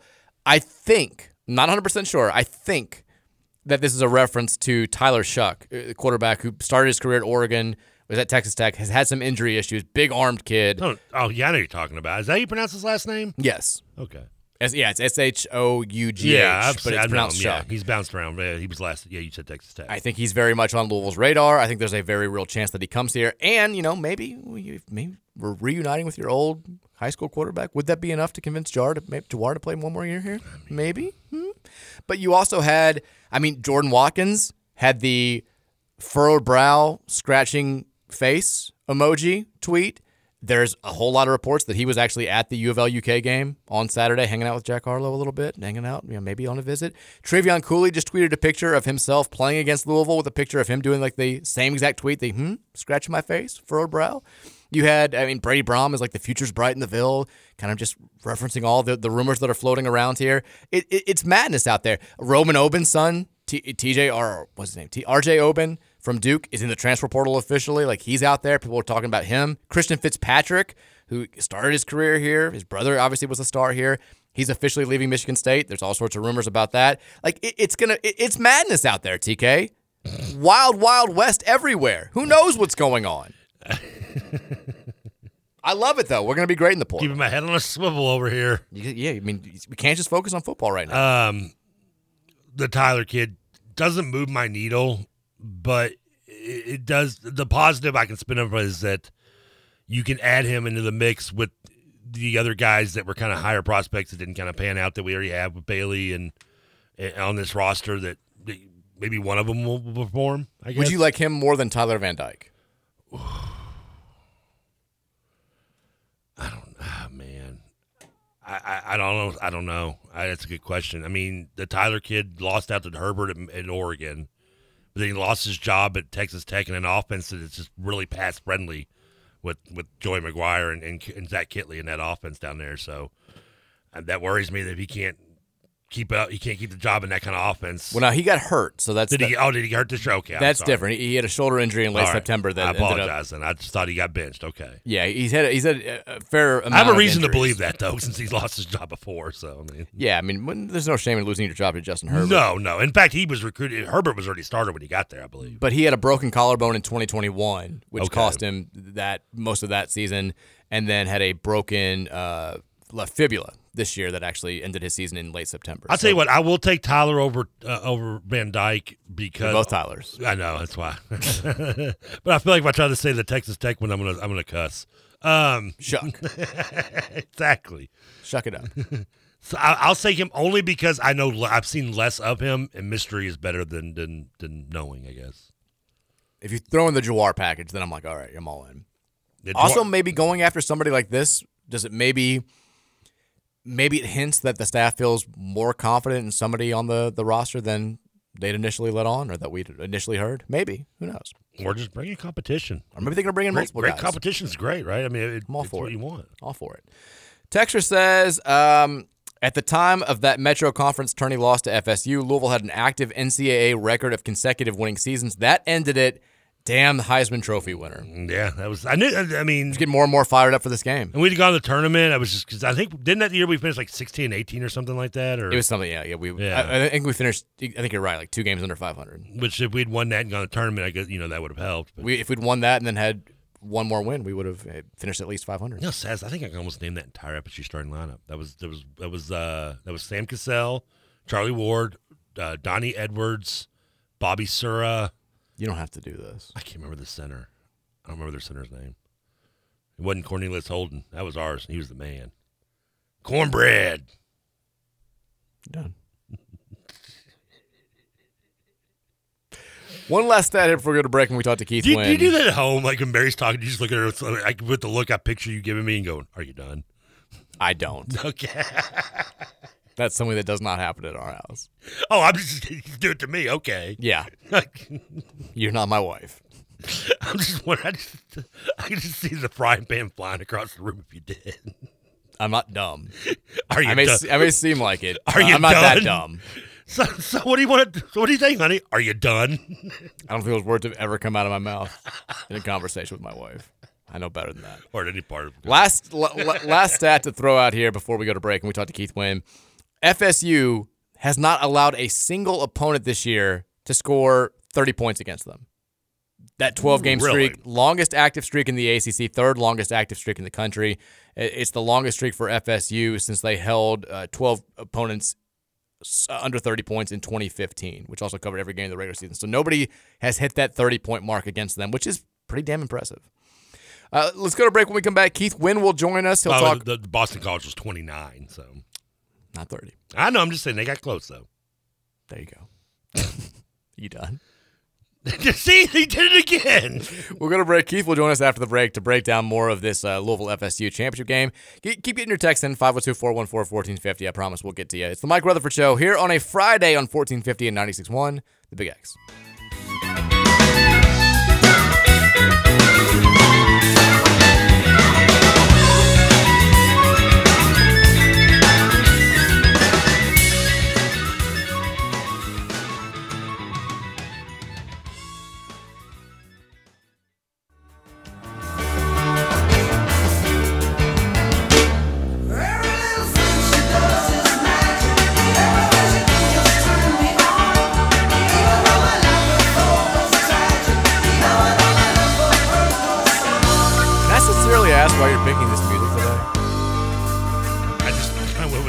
went with the random songs in my head on the way here. It's the pre Florida State game show.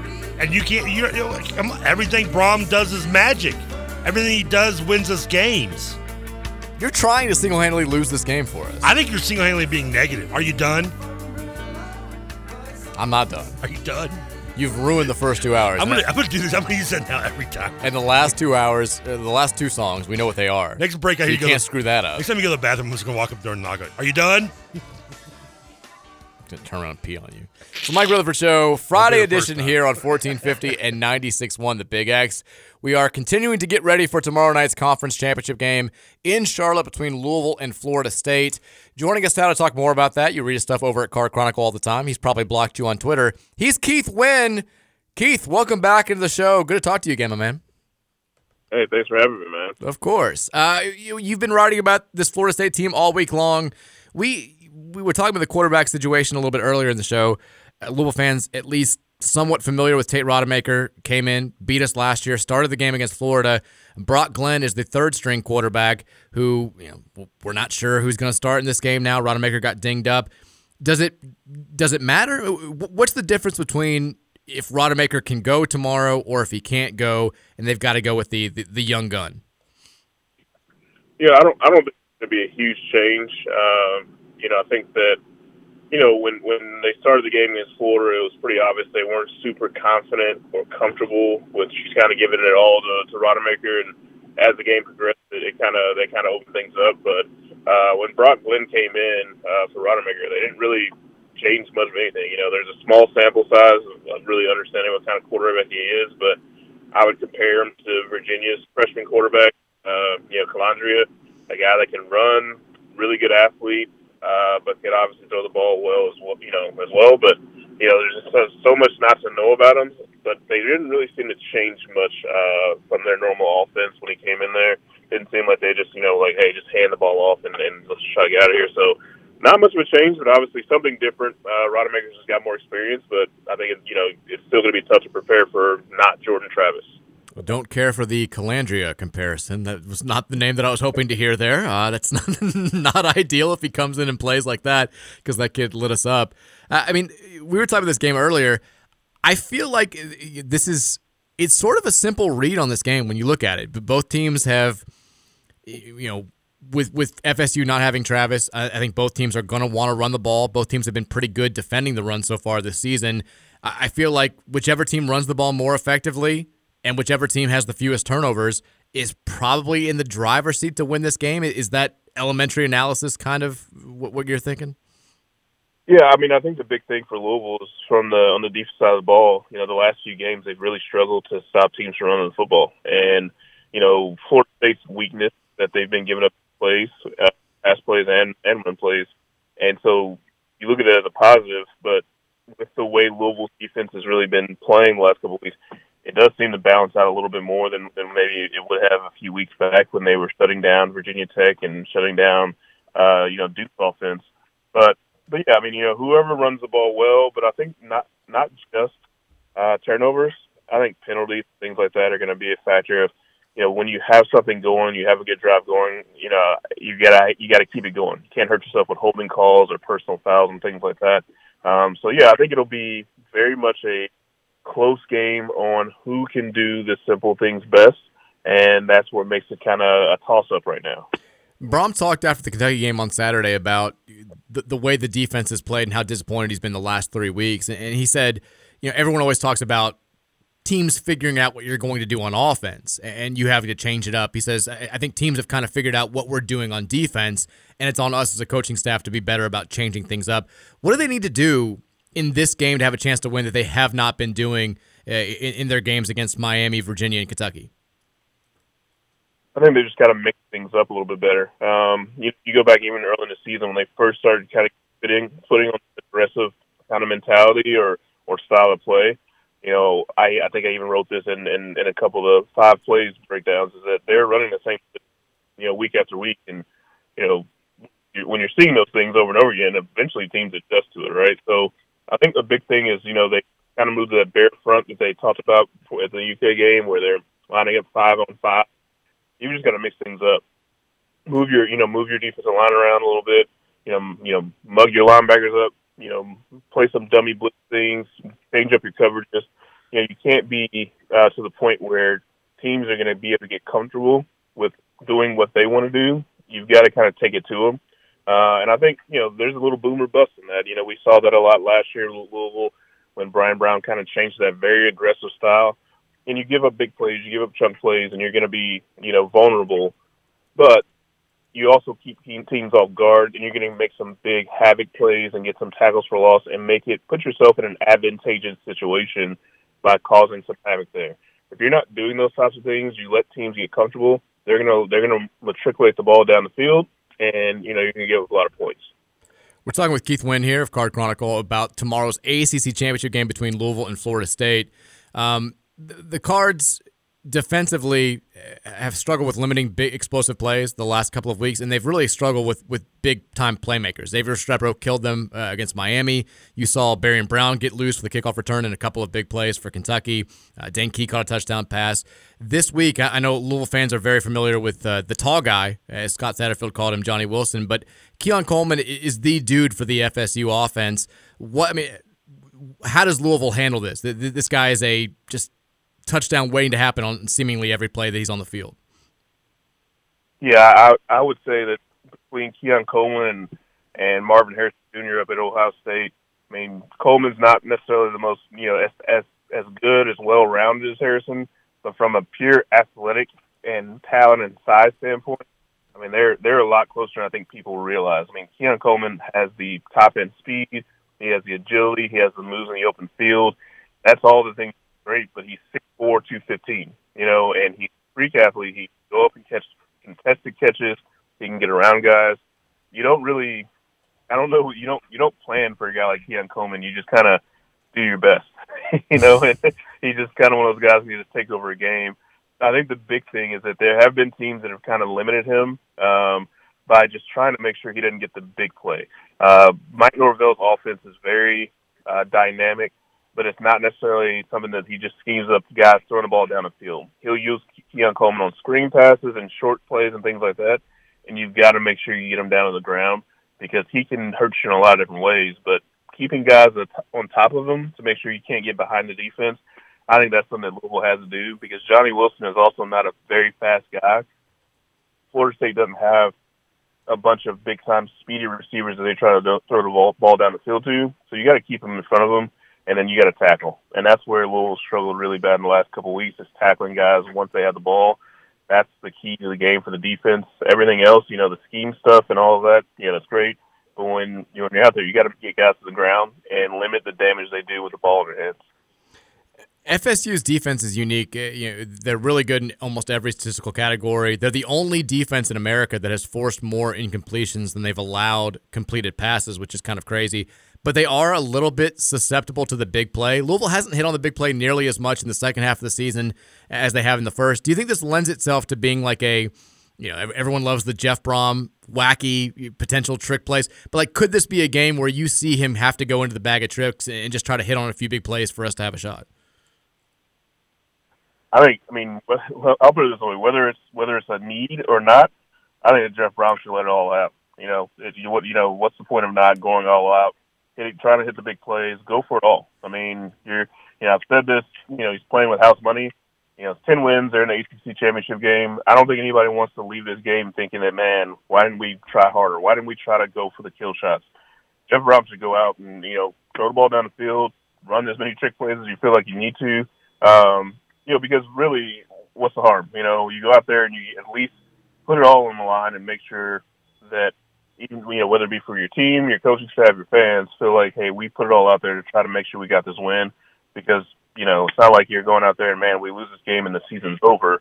You know, you still have a big bowl to go to. So I think that you know whether it be from the standpoint of just getting the the edge on Florida State, or just from a standpoint of hey, we're going to show that we're here to actually try to win this game you know, let it all out. I think they really need to push the ball down the field to their speedy receivers and their big receivers and test this Florida State defense that has given up big plays and it's successful with the big plays. They should go out there. You know, I've been saying all season, you know, many folks that do follow on Twitter, the the run game and the easy passes and take what they give you is a great offensive game plan this year for Louisville football.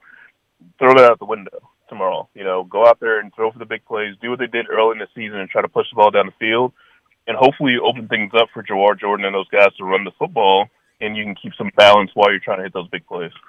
One potential issue with that is that there is heavy rain in the forecast. It looks like for the entirety of tomorrow in Charlotte, and of course the ACC is the one major conference that does not play its championship game in a dome. So the the elements could be a factor tomorrow. If that is the case, we had this question earlier this week, and I wasn't really sure how to answer it.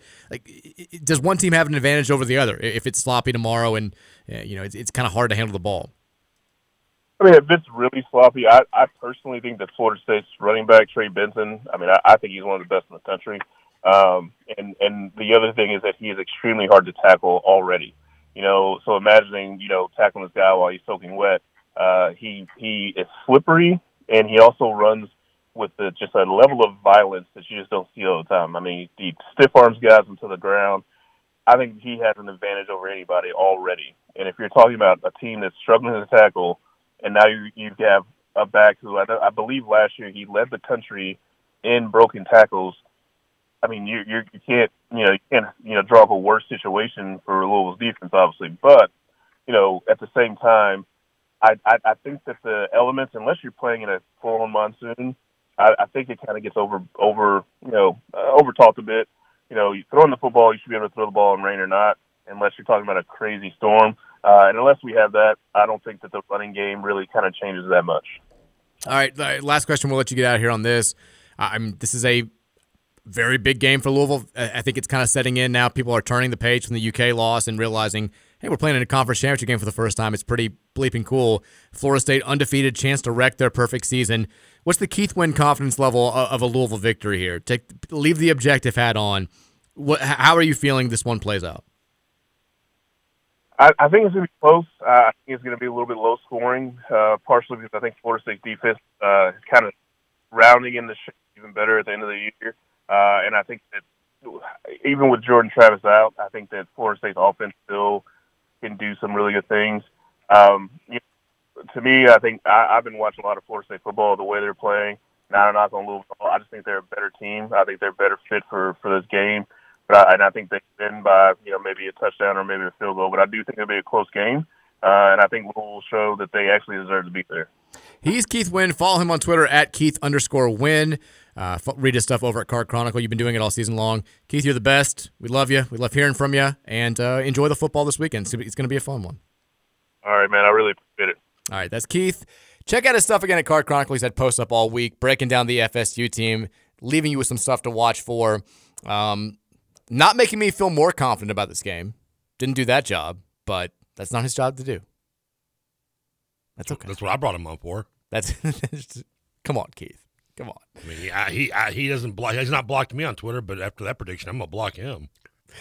It's not an unreasonable I'm thought. joking, Keith. Don't block me, please. It's not an unreasonable thought that I mean, look, FSU has been a more impressive team than Louisville this season. There's no question about it. But you know, big game, down a quarterback, maybe down two quarterbacks.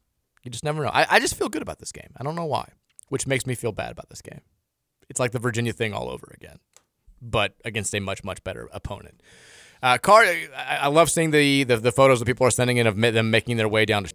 Uh, hopefully, Making their way down, Charlotte. making their way down to Charlotte, watching the Cards beating the Noles on Saturday. I mean, I mean, take away the LSU game, and where sports they've been so much more dominant over their opponents, especially in ACC, than Louisville? I mean, they slipped past Boston College. We killed Boston College. I mean, they only beat they only they only beat Clemson by a touchdown. They, Not gonna hate on that. They they they handled Virginia Tech, but 39-17. So did we. Well, they blew out Syracuse. Okay, we didn't play Syracuse, but they didn't play. I don't know. We maybe beat somebody else separate. They they only they they hung with Duke a little. Duke hung with them a little bit. They beat Duke by 18. Yeah. Uh, Wake Forest was a blowout, which it should be. Pitt they kind of handled. I mean, they didn't beat Miami by very much. Neither did we. They struggled with Florida, but uh, you know that game was. I mean, it's not like it's. I don't know. I just. not they're not. down I just don't get why it's so sexy. You just refuse to give any sort of credit to, to This FSU. is this Florida State is like the, the Harry Lyles to me. Like, how is he so sexy? I don't get it. How do you people not see? Harry Lyles from College Game Day. Oh no, no, no the, the the singer that you said what everybody thinks is, is, is Harry Styles. Yeah, that dude. He's fugly, and this team is too. They're undefeated. I don't care. He's famous. Doesn't mean he's that hot, and they're not that sexy either. The 21 point win over LSU is just Didn't like the not, not Beatles and I don't like you. Just not doing anything for you. That what? That 21 point win over LSU just still not doing anything for you. No, it did not move. I can't wait to like if they end up winning the CFP, you're just gonna be like, I, I, I stand by it. I don't think that. Like, who did Alabama really beat this Damned year? you, you ain't changing my mind. Georgia's not that good. When, when's Georgia ever won a big game?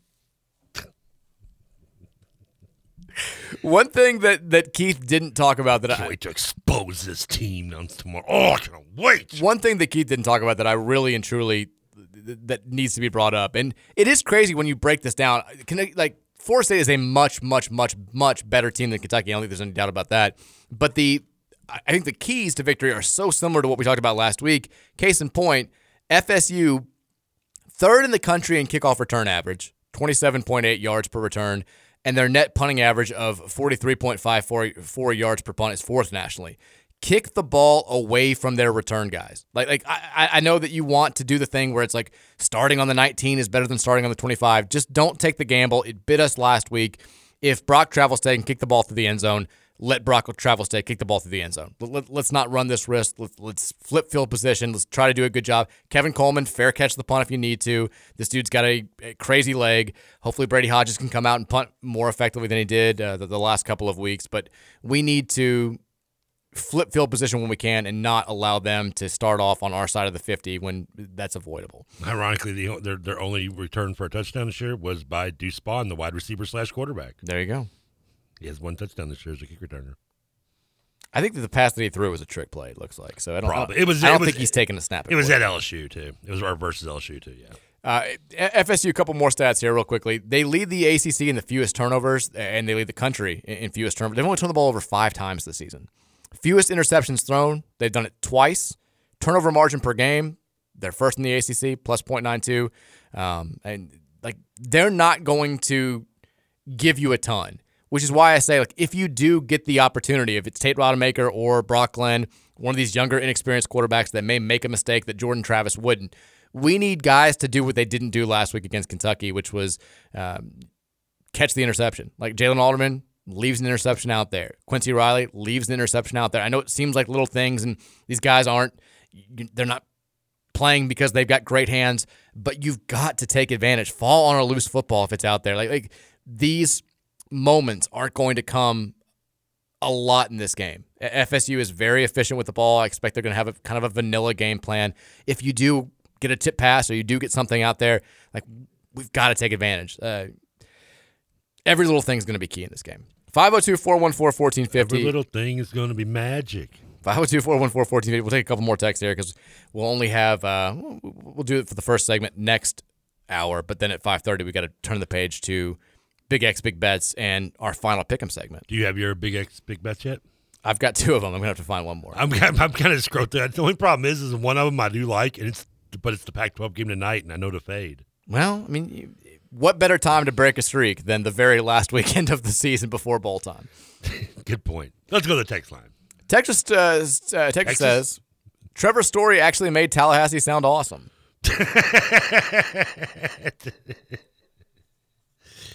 I mean, it was like three in the morning, middle of the night. Because I left New Orleans. I don't remember what time I left New Orleans, and I was driving to Orlando to see, meet somebody. And so I was. It was like in the middle of the night. I drove. I, I was in there. It was like three in the morning. It was creepy, man. tell you, you look kind of like like Chris Elliott character from you know Scary Movie but with two hands. It was weird. Texas 91 Metro Conference tournament and cool lesbian sex are much better basketball memories than anything my kids have at this point. I'm so sorry.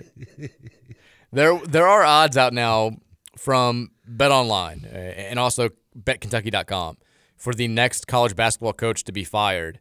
And this is going to shock you. Kenny Payne is the favorite at plus 300. They give him a 25% chance to be the the, the next college basketball coach fired. Number two on the This- list. this is though. hold on, hold on. Okay, number number two on the list. Kenny Payne too.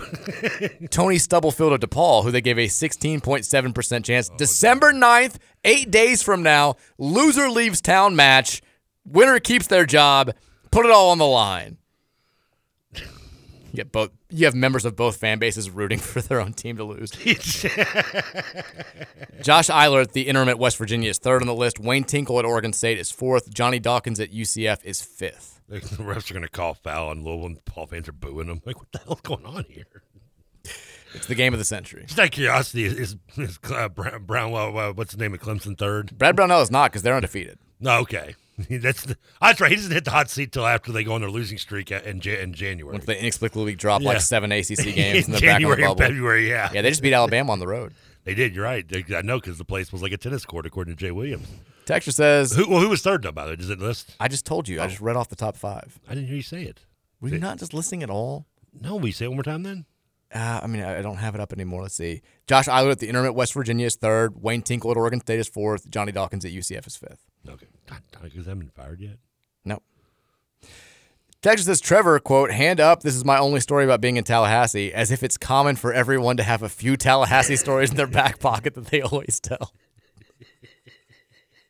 Just one Tallahassee story today. Have you ever been to Tallahassee yourself? I have. Okay. How many It's, times? it's, it's bad once. Okay, so and if you have one story, I do, and it was that like the FSU campus is kind of in the middle of nothing. Yeah, the swampland, right? It's very sleepy. Yeah. yeah, I was like, I, I was afraid to get out of the car and get bitten in the ankle by an alligator, even though I know I can outrun it. Hand up. Only one Tallahassee story today. the rest we'll save for next week if we win. No, it's my only story being in Tallahassee. It's not still my only time ever there. My third favorite memory from Tallahassee was actually the time. Texas says Trevor's stories are as good as Eddie's in the Fatigues episode of Seinfeld. I'm trying to remember that episode. What am I It's the guy who like has the remember he's got he has, he has like the PTSD. He's like the war veteran who has like, writes for the magazines. No, what am I trying to play? You what don't else- remember that What, story? what else happens in that episode? I'm trying to play. Oh, yeah. Lane has to like fire him because he's telling he's like, I, I, he's like, blood runs down my hands. I'm wearing the new combo bat boots from Peterman. You don't remember this at all? I don't. I'm drawing a complete blank. I can't believe it. Well, that's who you are now. I'll do. I, I, I'll, I'll Google it. and It'll probably it'll probably ring a bell. But yeah, for some reason I don't remember that. Texas says, I tweeted you, but in the news notes, you have an article in there that says Louisville's last win versus a top five was WVU in 06. Correct me if I'm wrong, but wasn't Florida top five in the Sugar Bowl? They were. I don't know if they're not counting that because it wasn't like a, a regular season game or a conference game, but yeah, whatever that is, is, is, is incorrect because Florida was definitely top five. Texas says, uh, I asked this earlier this season, but what has been your all's favorite win of the season? I mean, I, I'm assuming football. Yeah. No basketball. yeah, so I don't know what. Coppin State. Basketball's still a favorite win is a loss. it's, it's a Texas game still. Uh, Notre Dame. Yeah. I don't know how it can't be. Yeah, and Notre Dame. I don't know. It, partially Georgia Tech because I mean, if we'd lost that game, who knows how the season would have gone unfolded. Yeah, that's. I mean, you, you can make a case for that. I mean, we really needed that win. That was a. I mean, that was important. I mean, that was as important as at the time as any game in this year because you needed to get on the right foot. For sure. I still I would say Notre Dame. Yeah, that was great. That was pretty. was, that was an event. That was awesome. Uh, speaking of favorite wins in basketball, I don't know if you saw this last night, but UMBC played Coppin State. They hosted Coppin State. Coppin State just beat the hell out of UMBC, and I was like, it was one of those where I'm like, on one hand, Coppin Yeah. State 20 point win, looking a little better. On the other, the fact that we should have lost to UMBC, not looking as good. So I don't know. I don't know what to make of that. My brain was in a, a pretzel trying to figure out how to process that. I like pretzels. Coppin State now, no longer second to last. They moved up one spot to 360 in the KenPom rankings after beating UMBC by 19. Good for them. Good for them. UMBC's down to 307, a team that should have beaten us on our home floor. Louisville, by the way, At uh, least we didn't lose to a team in the 300s, right? Right? we didn't. Yet We are now 161 on Ken Palm. we're moving on up like the Jeffersons over here. We're actually here. moving down. Are we really? Yeah, we started the season at 109. And they, we started that high. We were 155 the other day. We're now 161. One spot ahead of Lipscomb, one spot behind Fordham. We're just falling in that. We didn't even play a game. DePaul, by the way, is uh, 196. So, game of the century, setting up. We still got Arkansas. Who's the other scrub team? Arkansas State. And Arkansas State and Pepperdine. Arkansas State, I think, is they're in the 200s. Pepperdine is is near us. Arkansas State is 208. Pepperdine is 176. But in case no one's listened to the show in the last two weeks, Pepperdine hasn't won a road game since uh, Doug Christie was there. that is correct. That that that is correct. Hey, how'd the uh, Republican debate go last night? Uh, I think your Ron DeSantis pick was was bad. Did he not do too well? Didn't sound like. I I mean, I don't know. I'm sure if you talk to Republicans, then he was great. But like, I've got friends that, that watched who are conservative who are like, this was a. Whoever told him to do this, he shouldn't have done it. Who did he lose to again? He, he was going against Gavin Newsom, the governor of California. Ah, yeah. But I'm again, I'm sure that other everyone sees debates how they want to see him. So I'm sure there are conservatives listening who are like, he actually crushed it. He killed Newsom. But um, Well, if you're a fan of one, then you're not. You're blind to the probably the result of the other anyway. Texture says, I need some advice. I'm here for you.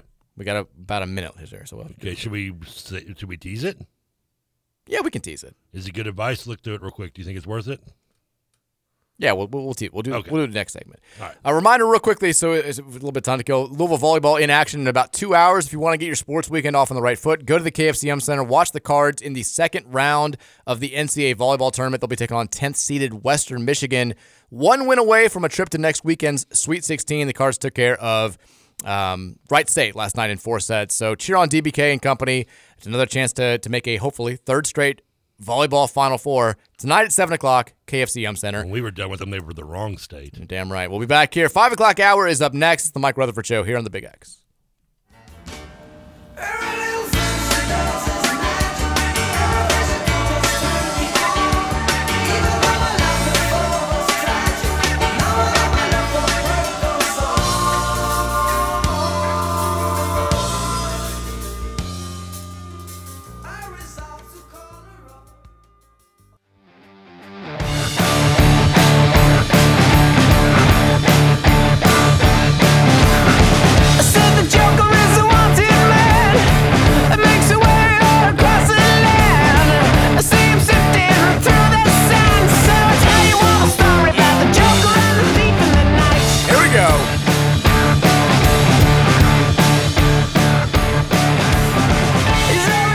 surprised you didn't play like some Bryan Adams or something here.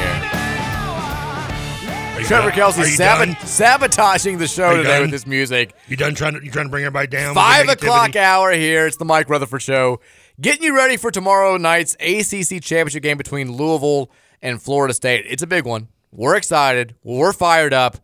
ABC, I am pissed off that Sean McDonough's not on the call because McDonough, I feel like, is a guaranteed victory. McDonough's been there for some of our greatest times in both basketball and football, but we have the same broadcast team of last week uh, Joe Tessitore and Jesse Palmer, and eh, get out of my face.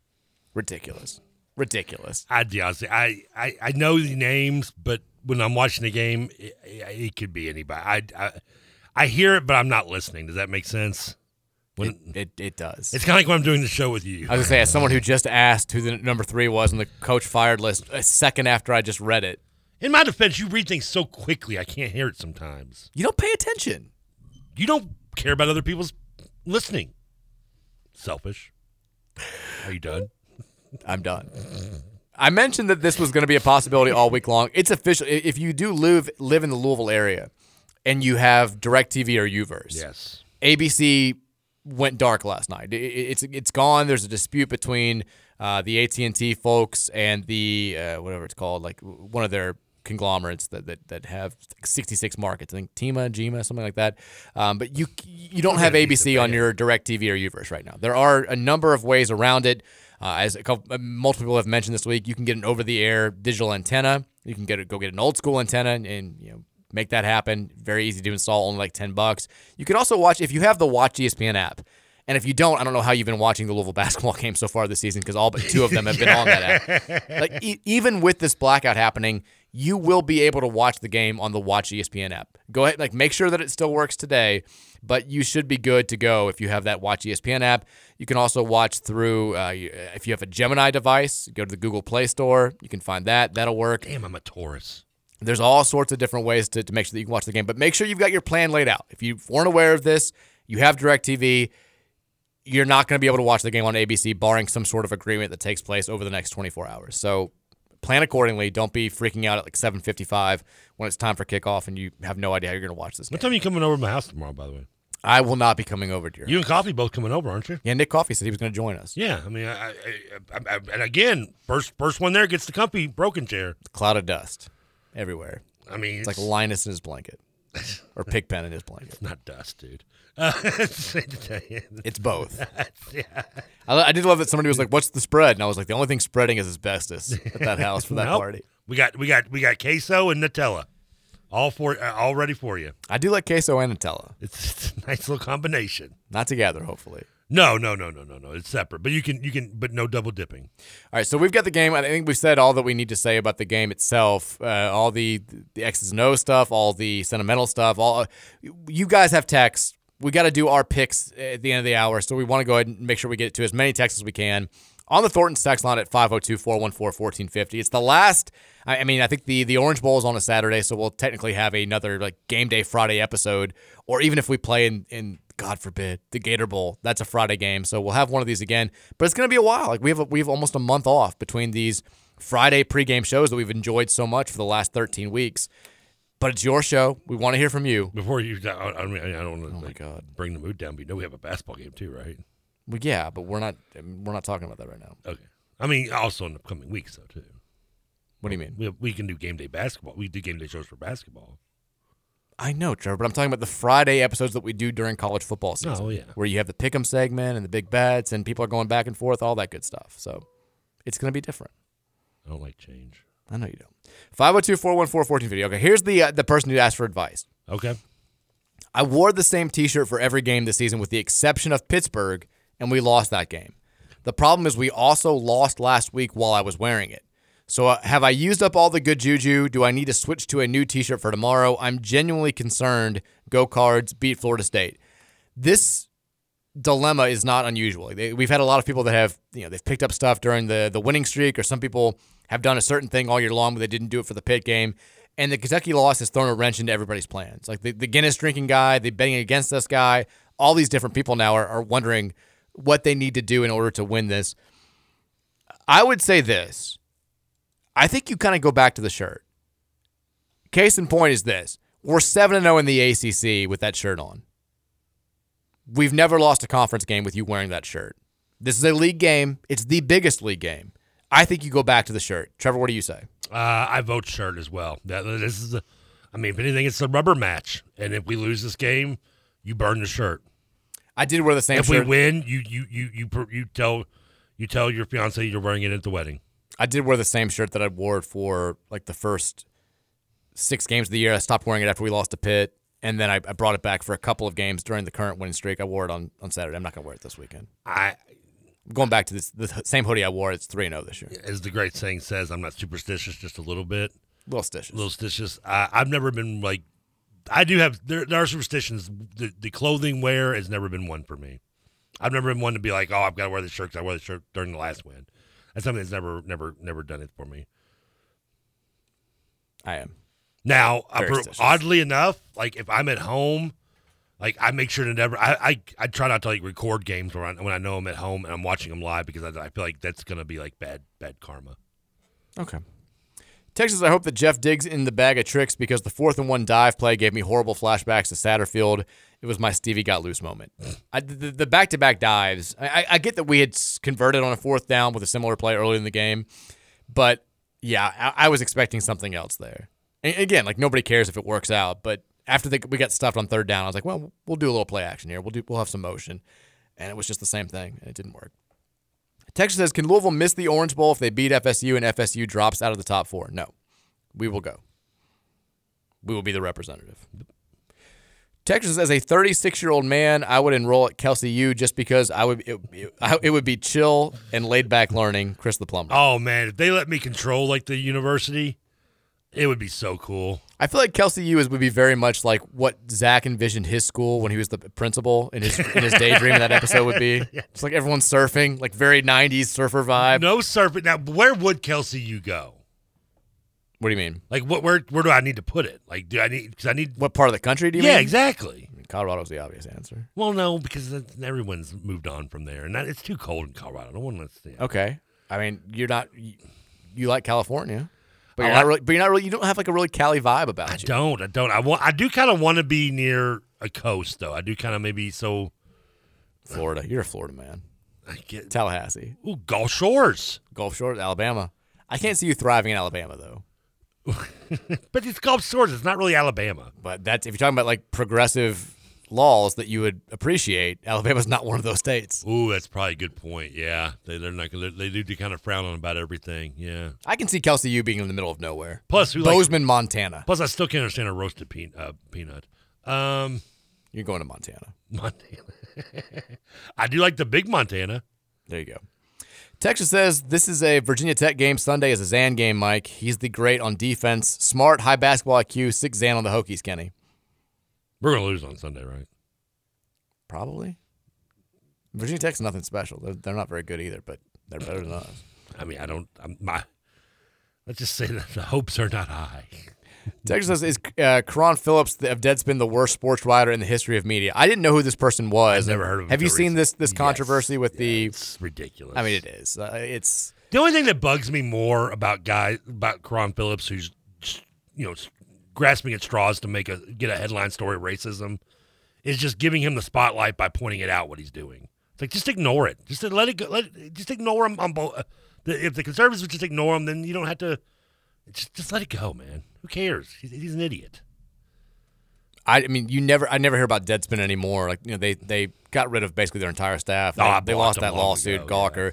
So they it's a it, you know skeleton of its former self. The only time I ever hear about it is when people on either side are like, Yeah. look at how bad Deadspin is now. He's just yeah, he's just trying to call out some kid because at the Chiefs game because he had his face painted and he was wearing a headdress. Well, the thing that I didn't like was the they only you know they said he was in blackface. They only show one side of his face in that picture, and then you he comes around. He's wearing the team colors, black Yeah. and red. So it's a disingenuous. Well, their their argument is their colors aren't black and red; they're black and gold. They're like, well, why was he wearing black? I'm like, he's a kid.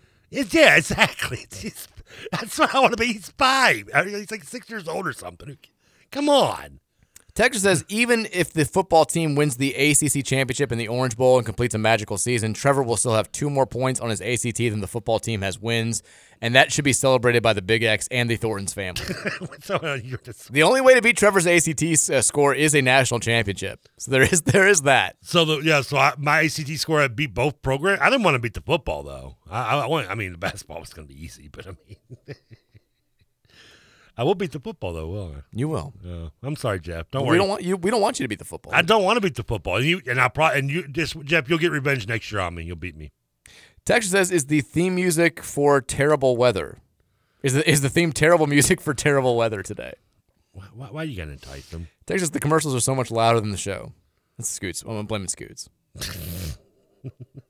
I can't. Yeah, I don't know why. That's I keep them the same level. I'm sorry about that. I do not love Garnet. The same You did say you love Garnet. Yeah, I do not love Garnet. I love garnish. what is a garnish anyway? What do you mean? Like garnish, isn't it just like a side item and like like paisley on the side of a plate?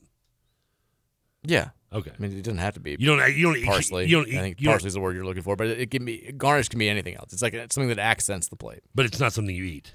Yeah, you can. You- garnet can be eligible, uh, edible. Not garlic, garnish. That's what I said. Okay. Garnish, any garnish can be edi- edible.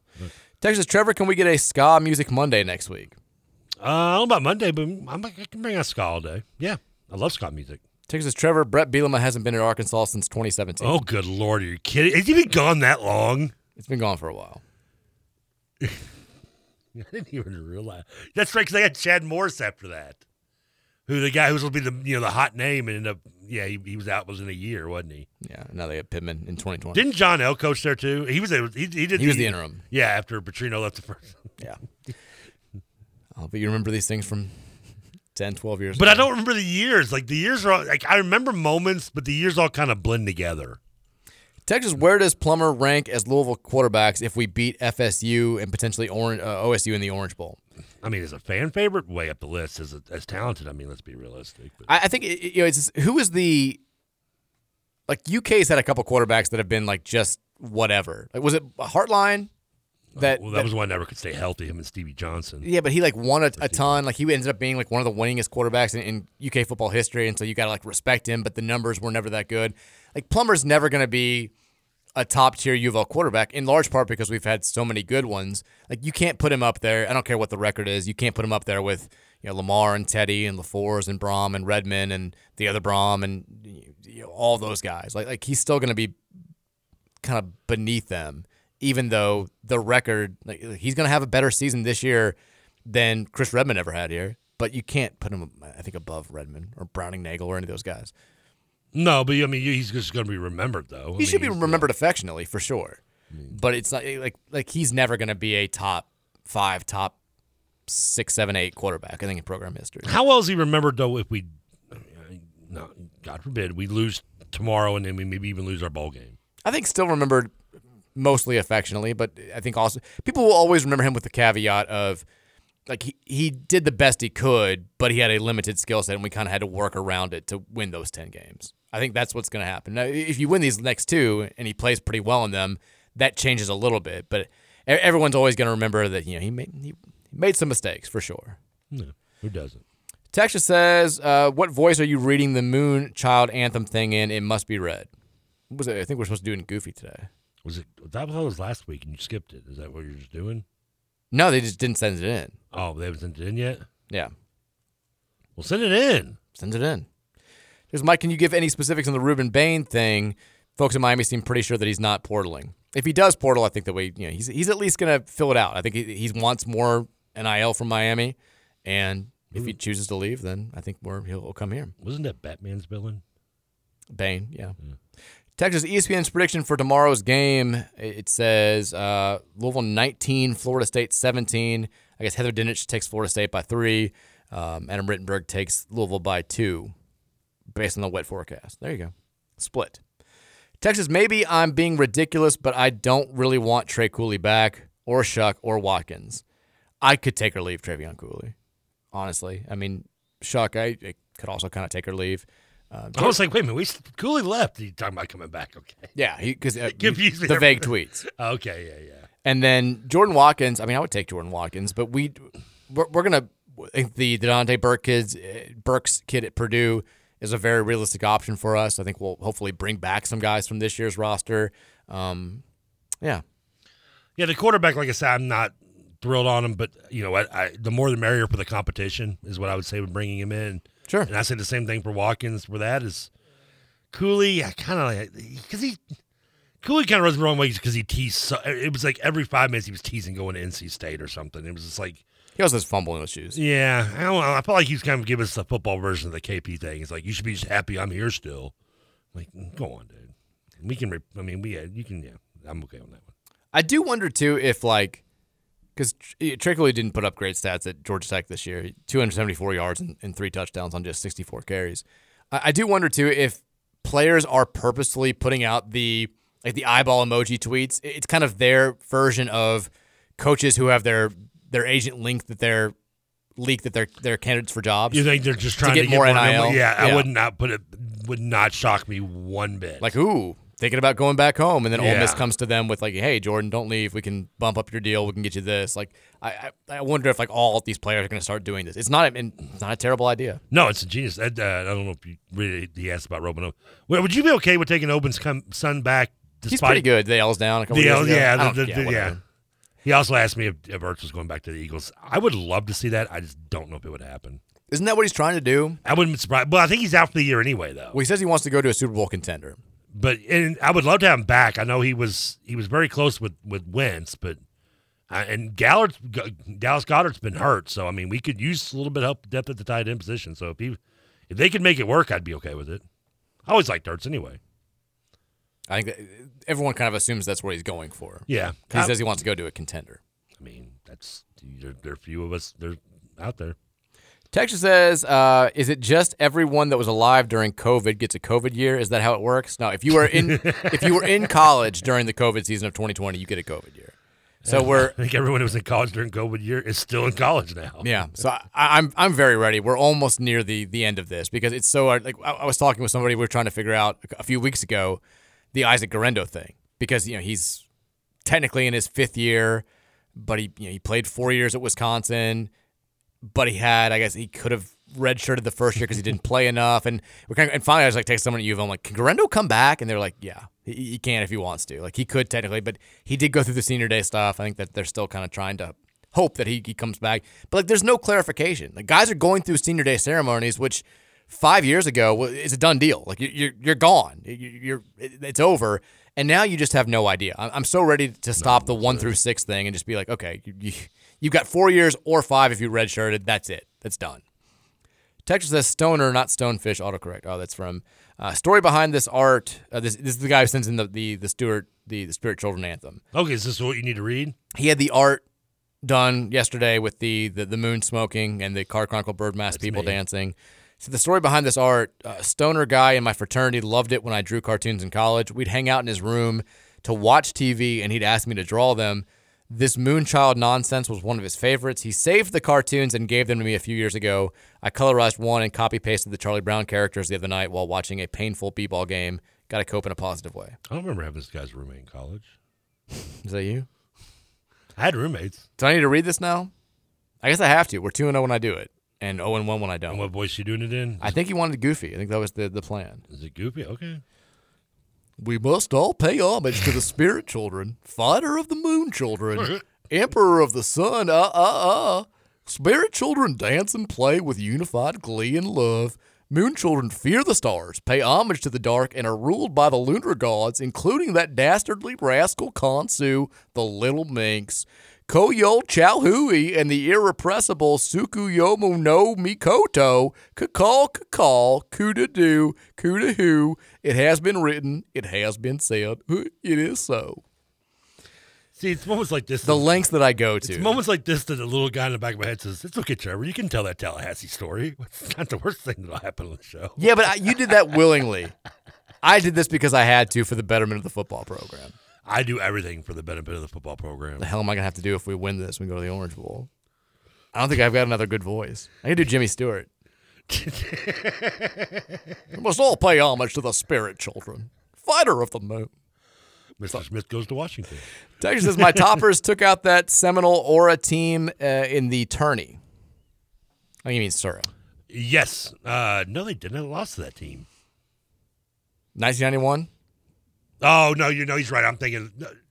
No, Western. Yeah, that was the game they went to Sweet 16. They knocked off Seton Hall as a two seed, and that Florida. I thought that was the same Florida State team. Or was that the 92 team? Uh, Florida State, and they can look it up real quick. In the 1991 NCAA tournament, they lost to Indiana by 22 in the second round. Yeah, the very next year, then they beat they beat Western in the Sweet 16 before losing, getting blown up by Kentucky in the Elite Eight. I remember that. Yeah, Kentucky Mark game. Mark Bell missed a three in overtime that would have that would have tied it against Florida State in the Sweet 16. Western that year was a seven seed. They knocked off number two Seton Hall and Terry Dehere. I remember the Kentucky game the next year because I was going. My brother was going to Miami, Ohio, and I was going to visit him for like little little Sibs week. And before, like my parents stayed at a hotel, and then I went and spent the night with him. But like before we went over there, we watched the the UK game at the hotel. And my dad, you could just see like the the horror on his face as he saw how much UK was dominating. He was just Oh, like Florida State? Yeah, he was like, I like mean, oh- about, like, twenty. He was like, oh yeah. no. He's like, I, I- he's like, he's like, they're really good. This sucks. This is terrible. And I was like, ah, was a rough way to start. That was a good weekend. Florida State team too. Yeah, but that, that I do. Uh, yeah, Topston. That was the, that was the game I was rooting for Western heavily though. I, just, I remember Mark Bell three pointer at the buzzer missed. Texas, Darnell Mee was the best player. Texas says Louisville native, former University of Oregon student. Tyler Shough is a lateral change from Plummer. Plummer might be better. Benched at Oregon multiple times. Uh, was Was- Mario Cristobal to take away what you want. Yep. Kid is too much in his own head, becomes turnover prone, and then responds by refusing to throw anything past his first read. Not a Brohm guy at all. Well, I mean- sounds kind of like our current Brohm guy. That's that's what I'm saying. I just I don't know if there's really are you really making any progress forward between him and Plummer? And I with what the Texas said, I agree. I mean, I feel like in, same with getting bringing in maybe what's the other big recruit that we've got right now? That's Harrison Bailey, who was kind of a big recruit, big arm. Mhm. I mean, that's what Tyler is. He's kind of in that kind of mold. You know, big na- big big big arm, big good size. You know, high recruit, but just bouncing around like he's you know what uh Phil Phil Djokovic. Close, so close. Texas says, "Don't worry about not getting the pod, fellas. It was just two and a half hours of tight jokes, and the other 0.5 hour was the first 10 seconds of Eye of the Tiger playing over a story about Trevor getting stuck outside of a soup restaurant. Pretty much. Hey, at least Soupy, and Dan McDonald. yeah, Dan McDonald's the best part. That's the one I feel. No one's gonna believe that we had Dan McDonald on the show. Hey, at least there's no record of proof out there that we called out Soupies too, because you know I don't.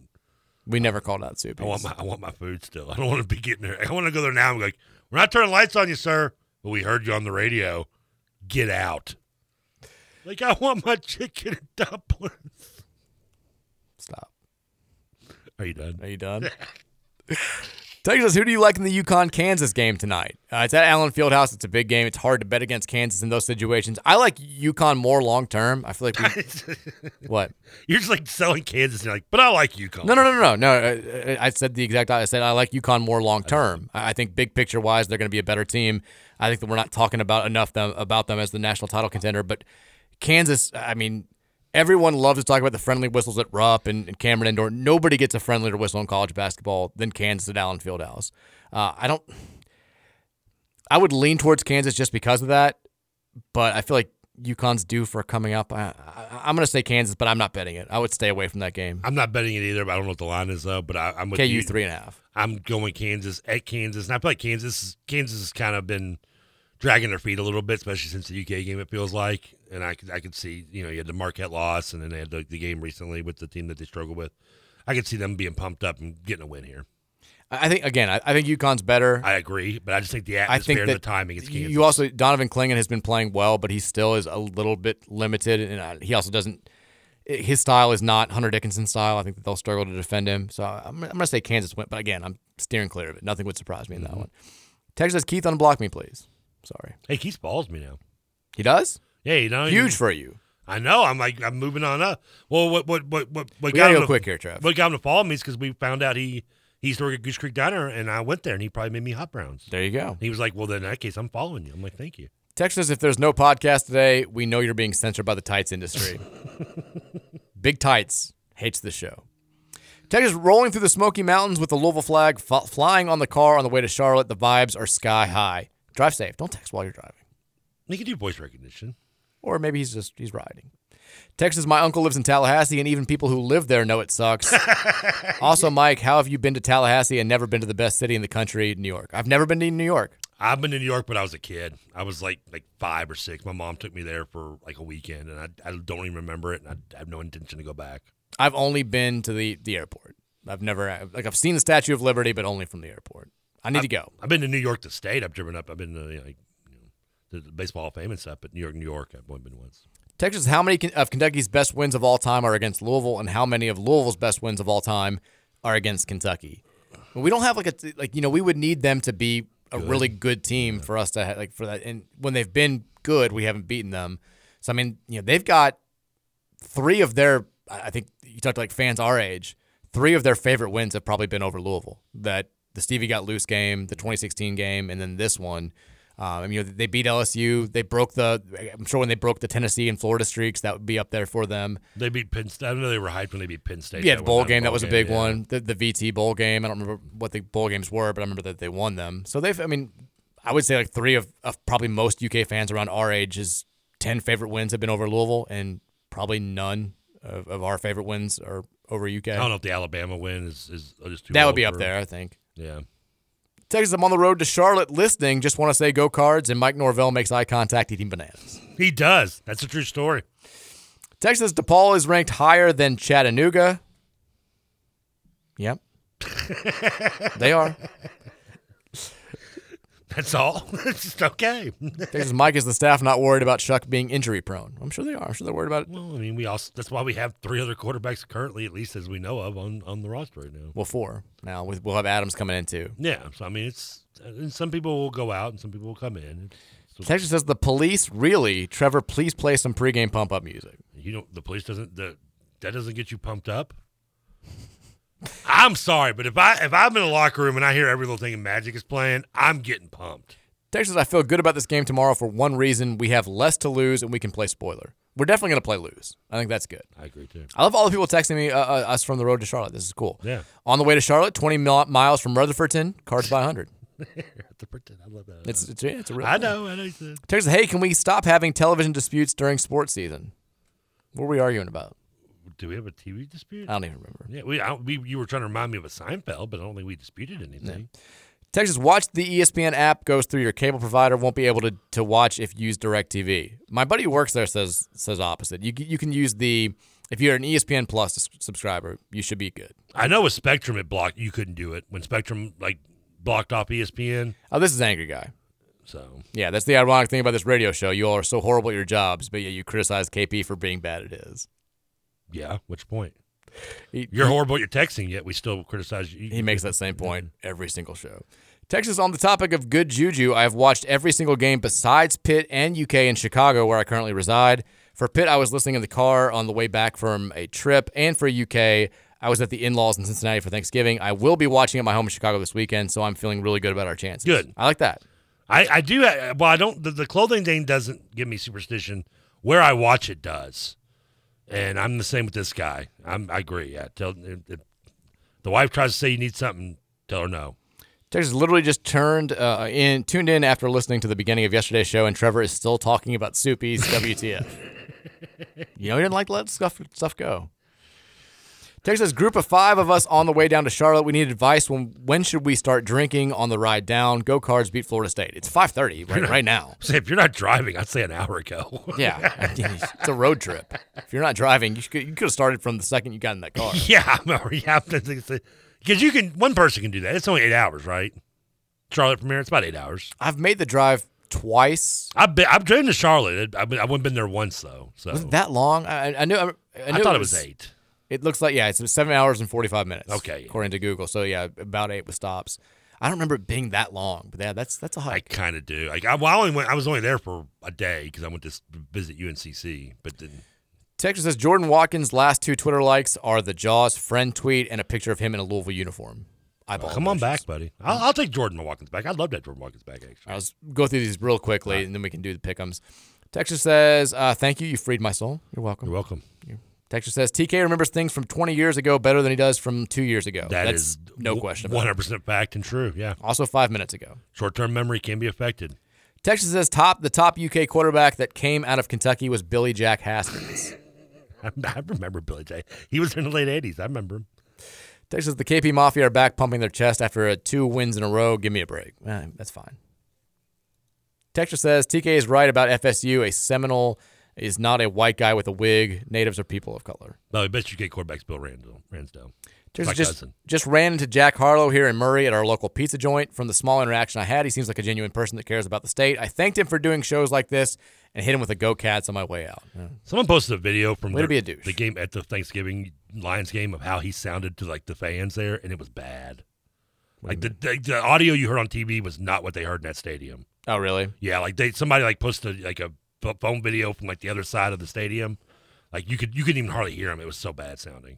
Texas says, I do not want Watkins back. I'd rather go after dudes who want to be here, and that isn't him. I'm fine with that. I mean, that's yeah, I agree. Texas riding past my neighbor's house today and saw an Allen electric truck, and it kind of made me smile until I saw the UK flag they had hanging on their porch, and then it made me hope that they the truck would leave without fixing their problem. Allen Electric always does what's right.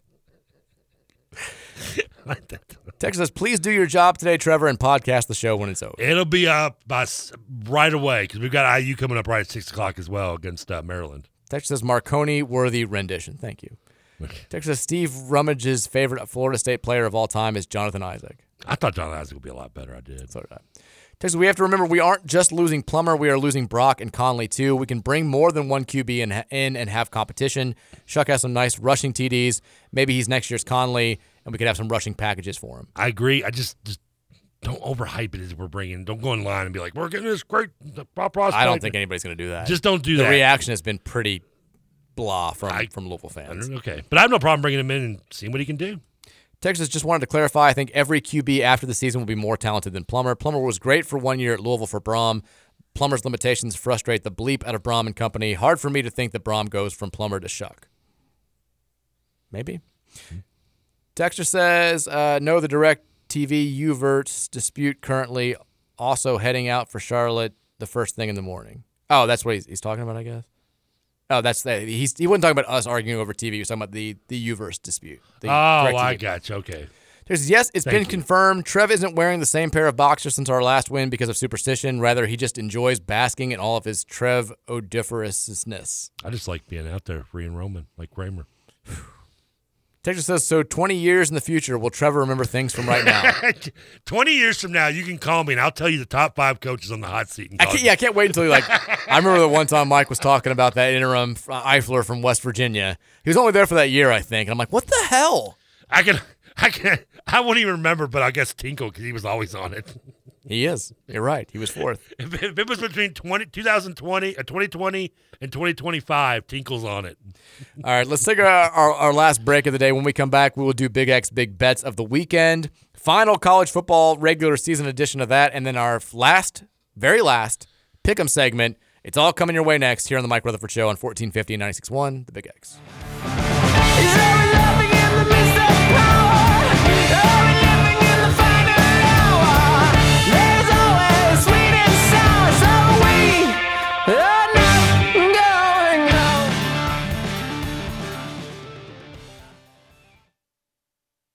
While interest rates are on the rise everywhere.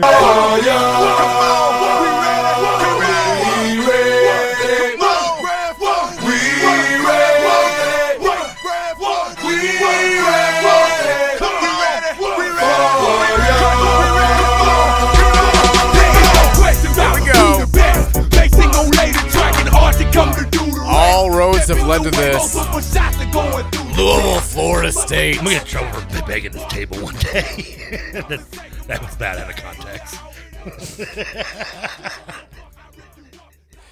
Okay, well. Better throw the vibes off right away. Please don't bang the table. I mean, yeah, I don't know if you can hear it in here because I get so excited. I can. It's very loud. I know. It's very loud. Hey, I don't do anything quietly. It's okay. Stop, please. Stop. Uh, we've got say we'll do our big bets, big bet, big X, big bets. Hey, how about this? First time in like a month and a half that both of us are coming off of winning weeks. We both went two and one last week. That's got to feel good, right? We're we're we're, we're back to making money. I feel good. And here, like we have been, um, we, we've been doing this since gambling became legalized in Kentucky, which was the end of Sept- September, right? That sounds right. Yeah. Sounds right. So I think all but the first three weeks of the season. If you've bet every single game that we've we, we've done, you've made money. I am You're welcome. 14, 12, and 1. Trevor's 15 and 12. So it's Trevor's slightly better. Just that one that one push holding me back. We all knew that. We all knew it anyway. After a, a terrible start, I got off to a hot start. I've had a little bit down since then. Trevor, Trevor got off to a terrible start. That's why you're hating on my music. You're just angry about the bet. I'm so angry about Big X Big Bets. But it all comes down to this weekend, the last chance for us to make money this college football before we get into bowl season. I've got three. I'm going all college football this weekend. I am too. Do you want to? Do you want to do yours first? Uh, I am, I'm leading, so I should go first, right? Sure. Why not?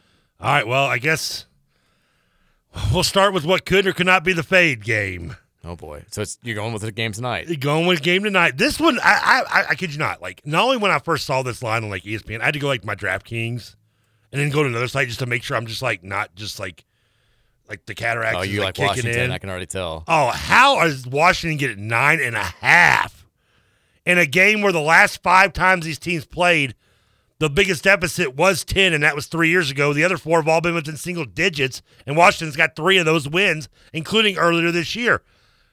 I don't know if this is just too good to be true, or if this is just some kind of like, like, like it's, it's, it's, it's, do I pick the boat, or do I get the mystery prize in the box? Like, what, what, what, what am I going to get? It could be anything. It could be a boat, and I think I'm going Washington plus nine and a half.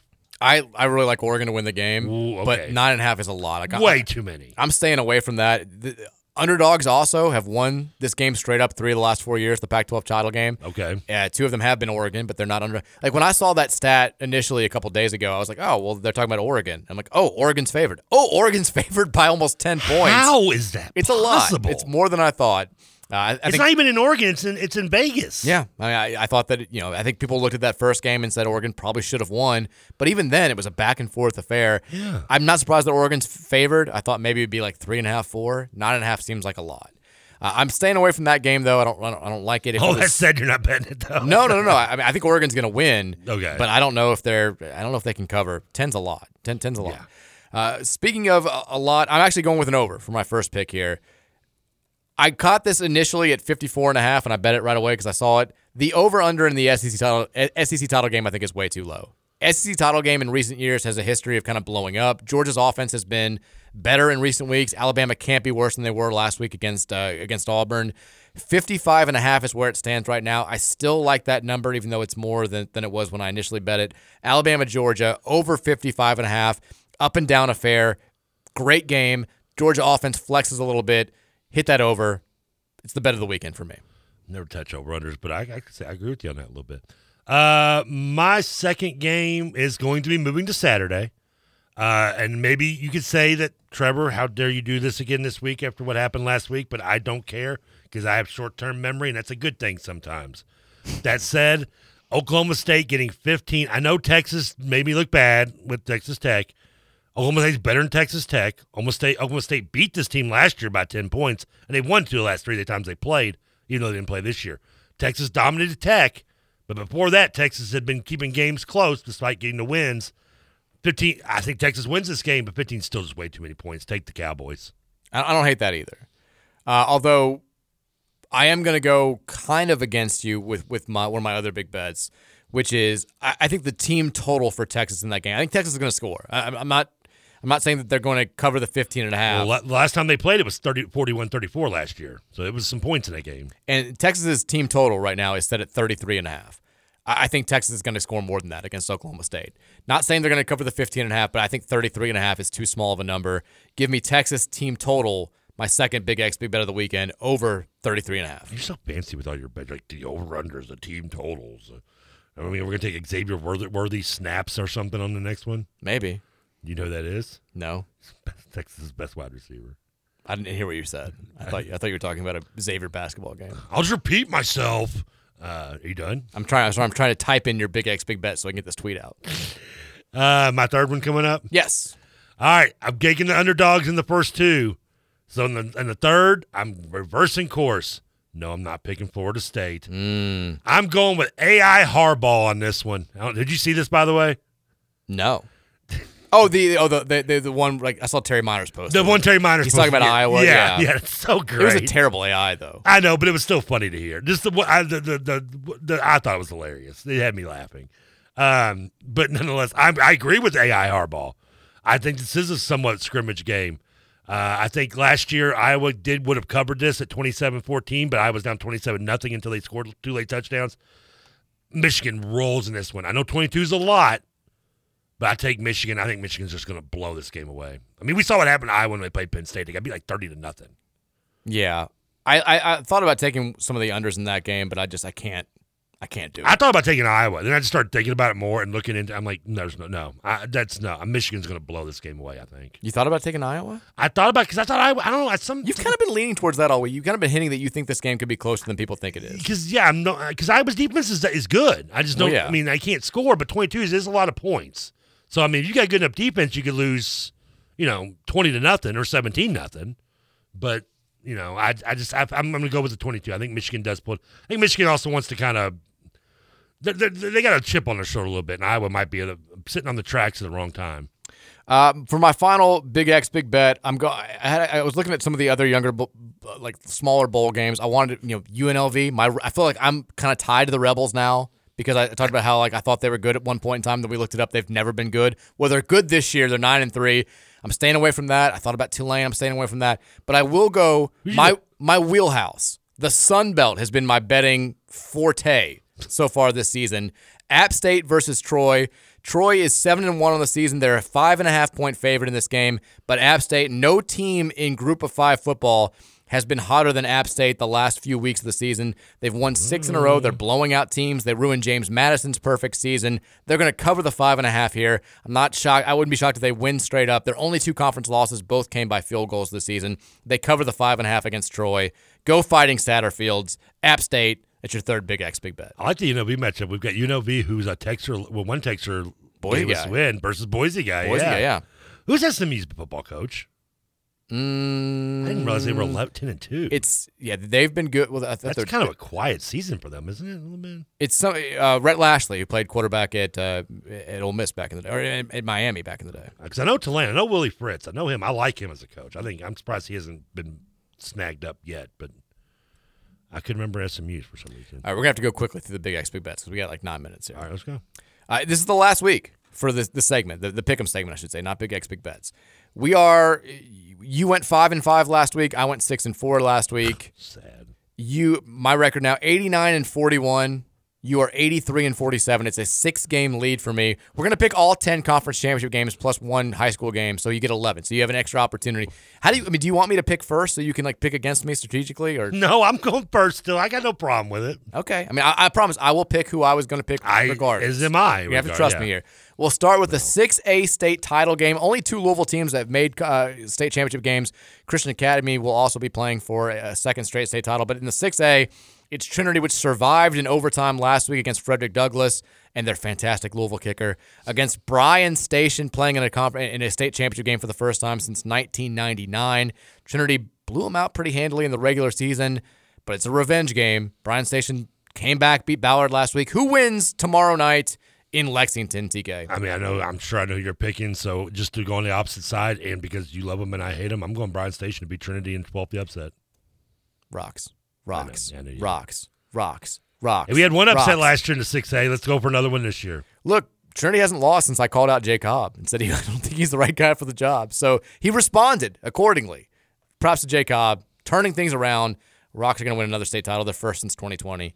It's a tradition. Let's get it done. Tonight, we've got two conference championship games. 7 o'clock, CBS Sports Network. New Mexico State versus undefeated Liberty. The Flames are 10 and a half point favorites. Who wins tonight in Lynchburg, Virginia? New Mexico State's the one to beat Auburn, right? Yes, correct. Yeah, okay, just making sure. Uh, that, I say that and it doesn't matter. Liberty wins but doesn't cover. I've got Liberty too. I think they win and cover. Okay. Uh, tonight, the bigger game, 8 o'clock, ABC. Again, you can't watch it if you have DirecTV, but find a way. Test it out tonight. Do a trial run tonight. Oregon versus Washington, number five versus number three, where number five is a nine and a half point favorite. TK, who you got? I mean, I've been on his bandwagon for two years. Why jump off now? Kalen DeBoer all the way, Washington. I got Oregon. I think they win. He's been my boy. You know, I've loved him. You have. You you you've definitely been on that bandwagon for a long time. I was I was I was leading it last year. I love him too, but this is I think they I think Oregon's the better team. Potentially a win you're in situation for the, the this game. I think Washington you win you're definitely in. Oregon still a fighting chance if you do win. This is a big deal tonight. Uh, Yeah, it's it's gonna be a great huge game. game, Oregon wins. I'm gonna say they don't cover. Tomorrow, we kick things off at noon on ABC. Big 12 title game, also playoff implications here. Number 18 Oklahoma State versus number 7 Texas in Arlington at AT&T Stadium. Texas is a 15-point favorite. You like the Cowboys to cover. Do you like them to pull off the upset, Trevor? I do not like Texas wins, but obviously does not cover. I got Texas too. I think they win. Very Uh, close game. I think like three, four points. I don't think it's gonna be as close as you think it is. Okay. I think they. I think Texas puts up some numbers. They try to get some style points. They try to remind everybody that they beat Bama. They won in the playoff. I think they get it done.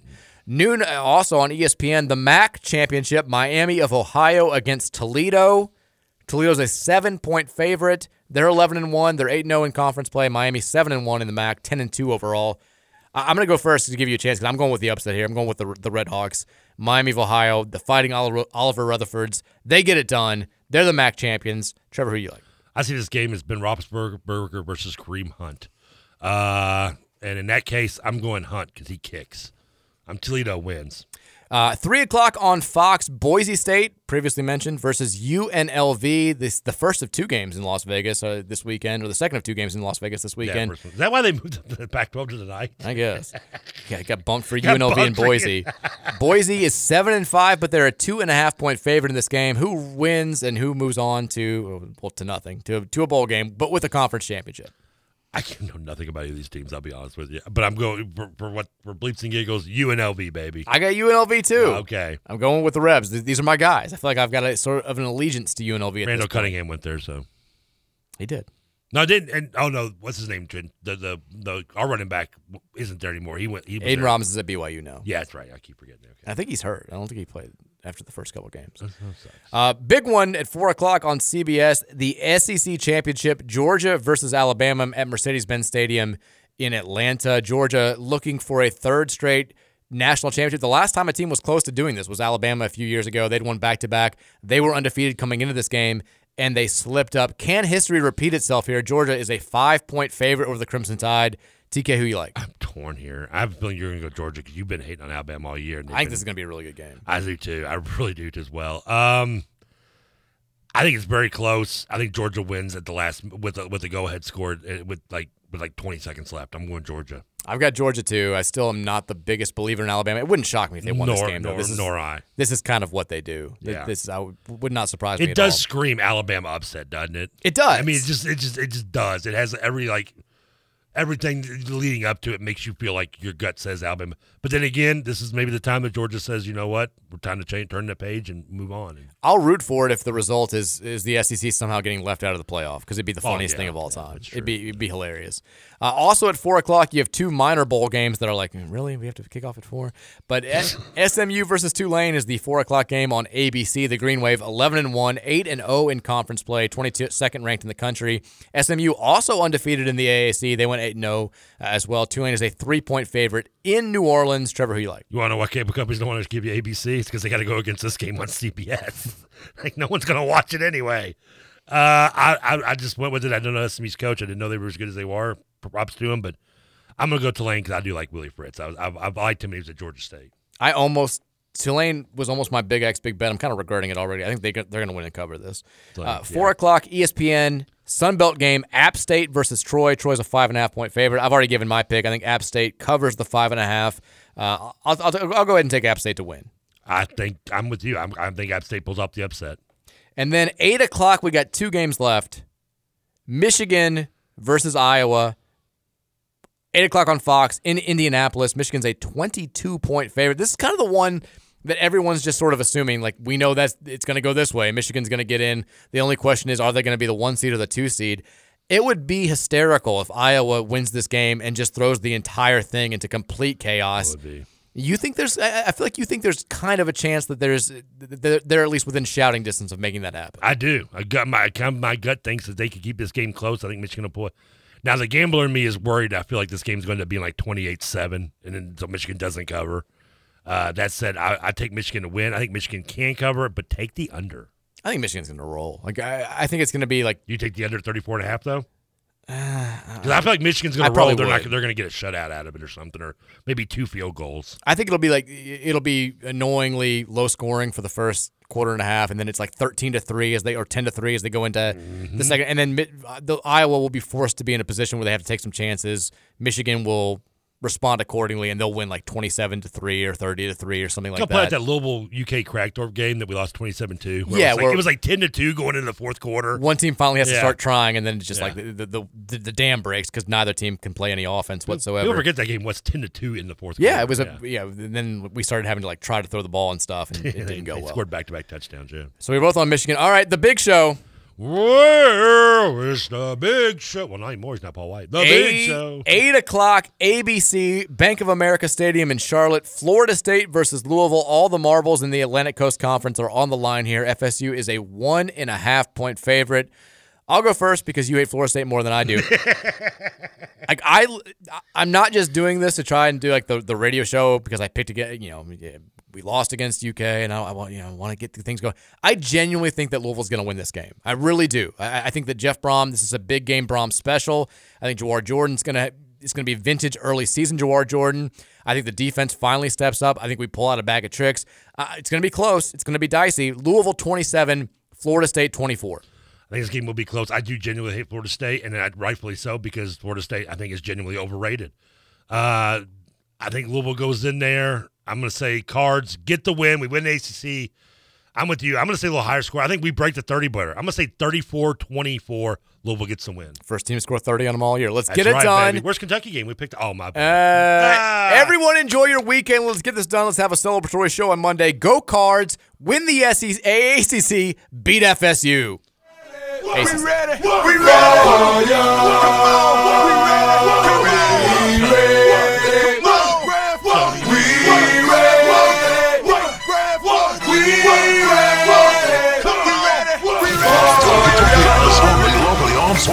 1450 and 96.1 FM. The Big X Sports Radio. WXVW Jeffersonville.